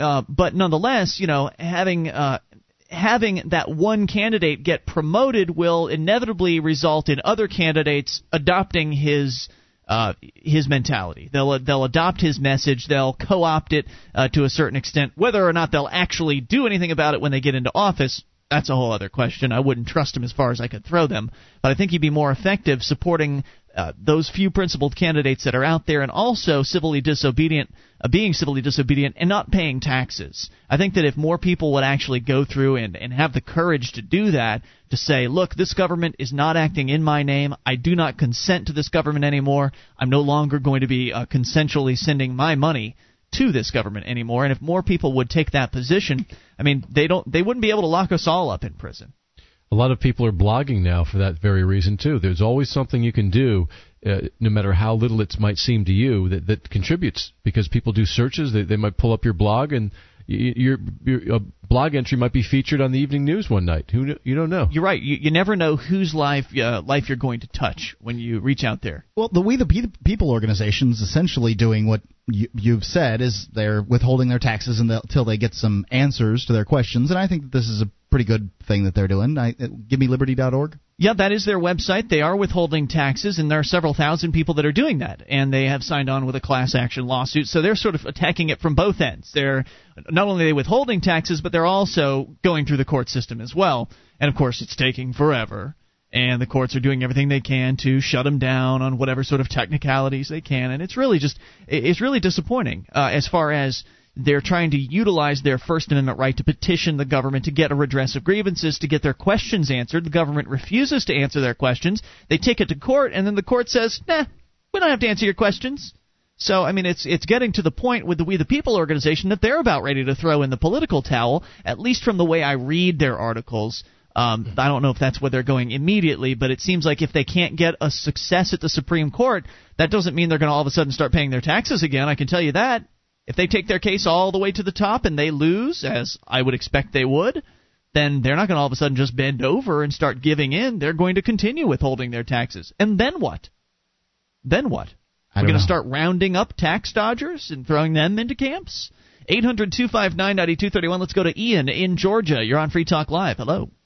Hey. Hey, what's on your um, mind? Smoking and your slanted view, and I just wanted to get Mark's opinion and Wayne's. And I listen. I'm I've been listening for a long time, and I actually was getting mad. I wanted to actually punch the radio for a first time in a long time. Why? Like with your your your view on smoking. Cigarettes? What do you mean? It kills. What the, the view that smoking can Secondhand kill? smoke. Secondhand smoke. I didn't say secondhand smoke killed. When did I say that? No, no, no. I do. Hold the oh, line. you're saying secondhand smoke kills. Great. Hang on, Ian. We'll bring you back. 800 259 9231. You can take control of the airwaves. I wonder if he's going to cite the EPA study for us. Because that's about all there is out there. Let's pull that baby up. This is your show. You take control even in these remaining moments. It's Free Talk Live.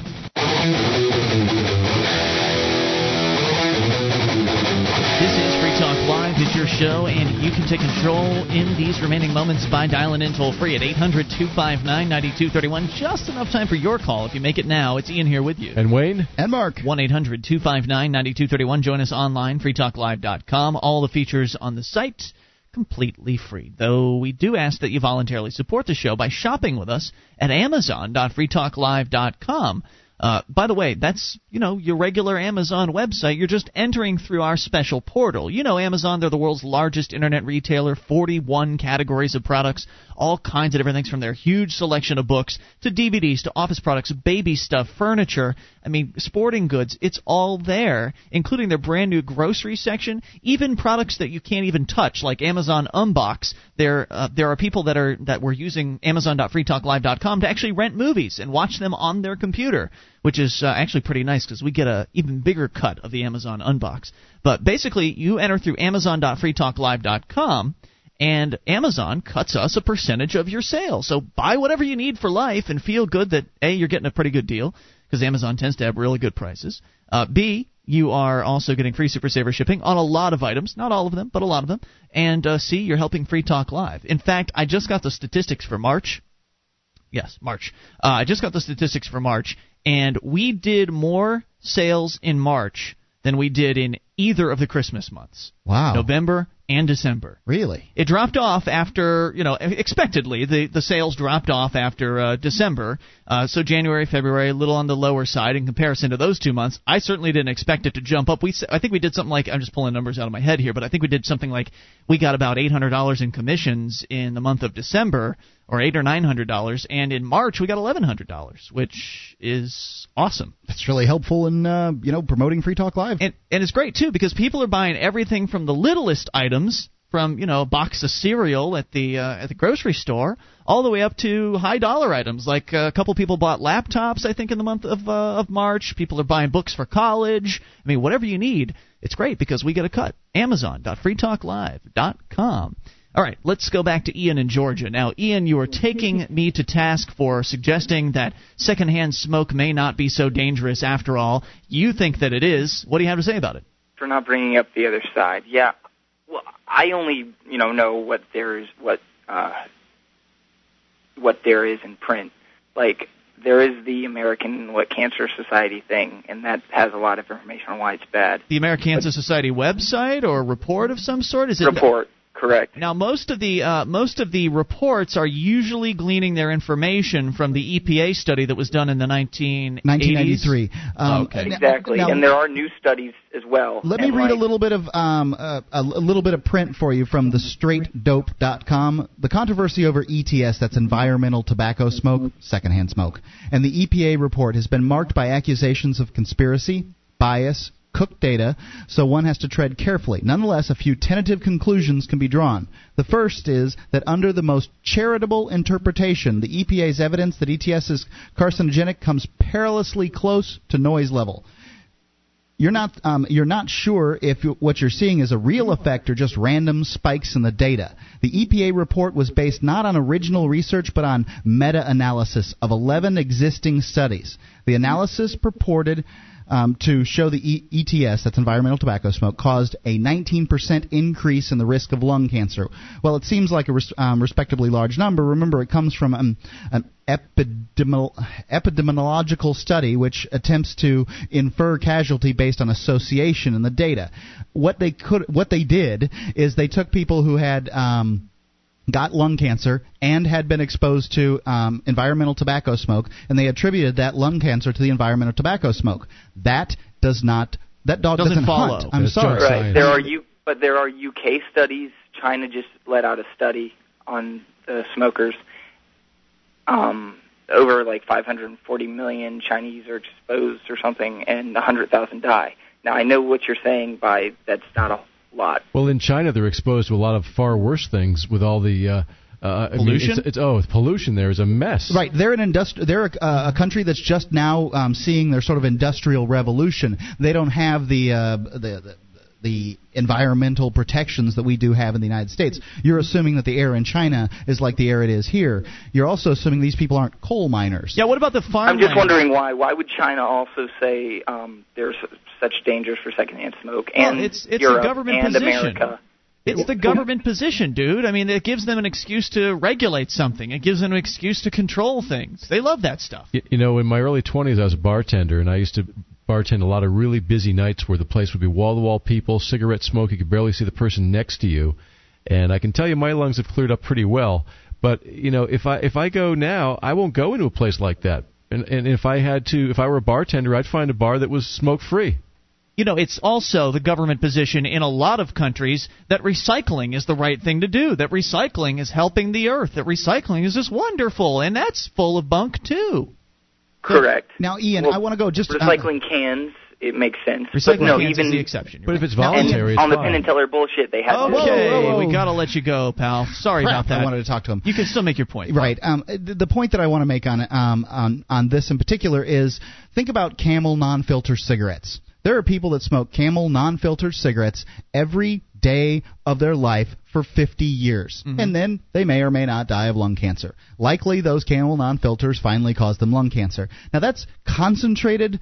Um, unfiltered tobacco smoke, just like the smoke that would be coming off the front of a cigarette that a secondhand smoker might be smoking. Okay, sure. Except it's much more concentrated because you're pulling on the end of the cigarette as Yeah. opposed to just having it sort of wafting around in the air around you. And those people make it 50 years. It doesn't make it any sense. And I haven't heard of any of them ever. I've never heard of one of them that makes it 10. You know, 10 years of smoking Camel non-filters, they die of lung cancer. Which I just I just can't see that the the long-term exposure of this, you know, uh, this diluted tobacco smoke, it just doesn't make any sense to me. Yeah, I now I'm not saying you should sit in a, uh, uh, uh, uh, you know closed up Lincoln Continental with somebody who's smoking. I don't think that that's necessarily good for you. Yeah, it's not going to necessarily make you feel good or Yeah. make you healthy. Unless it's marijuana. well, Yeah, the marijuana doesn't have the chemicals in it, um, the cancer-causing chemicals in it that uh, tobacco companies have added to their cigarettes. I don't think tobacco smoke is good for you. I don't think that um, diluted uh, secondhand tobacco smoke is good for you. The likelihood that it's killing 3,000 Americans a year sounds like poppycock to me. Yeah. Yeah. I'm with you on that. Let's go to the phones. You can take control. It is Matt in Illinois on the amplifier line. Hey, Matt, Hey guys, what's on your mind? um, uh, first off, on this the smoking issue, why even bother with the studies? It doesn't matter. The government shouldn't be regulating it one way or another. That's Let right. the marketplace re- regulate it. Good point. As, as somebody said, if you want to, uh, if you want to um, go to a place where people smoke, then you go to a place where people smoke. If you don't want to go, you don't go. Yep, you choose. I, I think that that's true, but when you start looking at um, secondhand smoke, you get to the um, for the children aspect, and I think Oh, most people, most people are going to say that um, child abuse is wrong. Now, Hmm. child abuse gets into an um, an issue, and you know the gray area of um, of degrees. If uh, you know beating your child uh, about the head and uh, face with a stick is wrong and uh, illegal, is exposing them to secondhand smoke just a, a smaller degree of that. and what about exposing them to Barney? I mean, what about that? Right, you know, and the government can come up with all kinds of things. If you're feeding your ch- um, child too many of uh, certain types of foods, um, they get overweight or they're under malnourished. They're not getting enough vitamin C. It's a s- slippery slope and it, scary it goes territory. a long way, and we're closer to the end of it than the, the the beginning of it. I'd like to also see more cigarette companies come out with healthier tobacco because, as people know now, that a lot of tobacco has been genetically engineered to have more nicotine in it, to be more addictive, and there's more harmful chemicals in that. I'd like to see somebody come out with a healthier Don't tobacco. they have American spirits? I mean, don't They, they have that, yeah, but I don't think they market it as aggressively as they could. well, maybe you should get in the game, Wayne. Wayne's own cigarettes. All right, uh, Organic. Matt, we're short on time. What else did you want to cover? Well, I I think that uh, I think that taking my children's freedom away is abusing them. There you go. Good point. Anyway, I wanted Right to mention that uh, uh, about Tim. Um, that uh, yes, there is a law in the state of Illinois. You cannot have anything hanging from your rearview mirror. Boo. The reasoning that they use is that it's a distraction to your driving, which is why they want to make it so you can't talk on your cell phone while you're uh, while you're driving too. Right. It would be a And distraction to me if I passed her and, and I saw the garter hanging from her. I might, I might sideswipe her or something. Well, you know, that's probably their justification right there because well, you're not on the roads in Illinois though. You're only on the roads in New Hampshire, so you're only a danger to the people in New I, Hampshire. I used to have this big, incredible Hulk statue hanging from my mirror. I never got pulled over for that one. Matt, any final thoughts? Uh, no, that would be that'll do it. Thanks for the call, man. Appreciate it. Hope you get the hell out of Illinois as soon as possible, because man, the more I hear about Illinois, the less I ever want to set foot in it. Obama land. It is a bad, bad place. All right, so we are done for tonight. It has been Ian here with you. And Wayne. And Mark. Yet another successful night on the phones. Thank you for everybody. Uh, thank you to everybody for uh, calling in and participating. It's a you can tell it's a su- really successful night because we didn't really get a chance to bring up any of our prep. Yeah, I had all kinds of stuff. I had it's free talk live. You know, I had apes you can talk to. The rise of Ron Paul and Wayne apes had you can internet, talk to. That's not new. They've been internet signing taxes. for a long time. Anyway, we'll be back tomorrow night. We'll be debating voting with somebody right at the top of the show. Hopefully, if all goes as planned. We'll see you online in the meantime at freetalklive.com. DVD, books, music, instruments, periodicals, computers, software, electronic, photo, cell phone, office product, home and garden, bed and bath, furniture, kitchen, pet supply, automotive, hardware, apparel, shoes, jewelry, grocery, healthcare, sports and outdoors, toys, games, used, and more. It's a department store at your fingertips. Amazon.freetalklive.com. Get all your shopping done, a great deal, delivery to your door, and a percentage of your purchase will go to Free Talk Live when you enter Amazon through Amazon.freetalklive.com.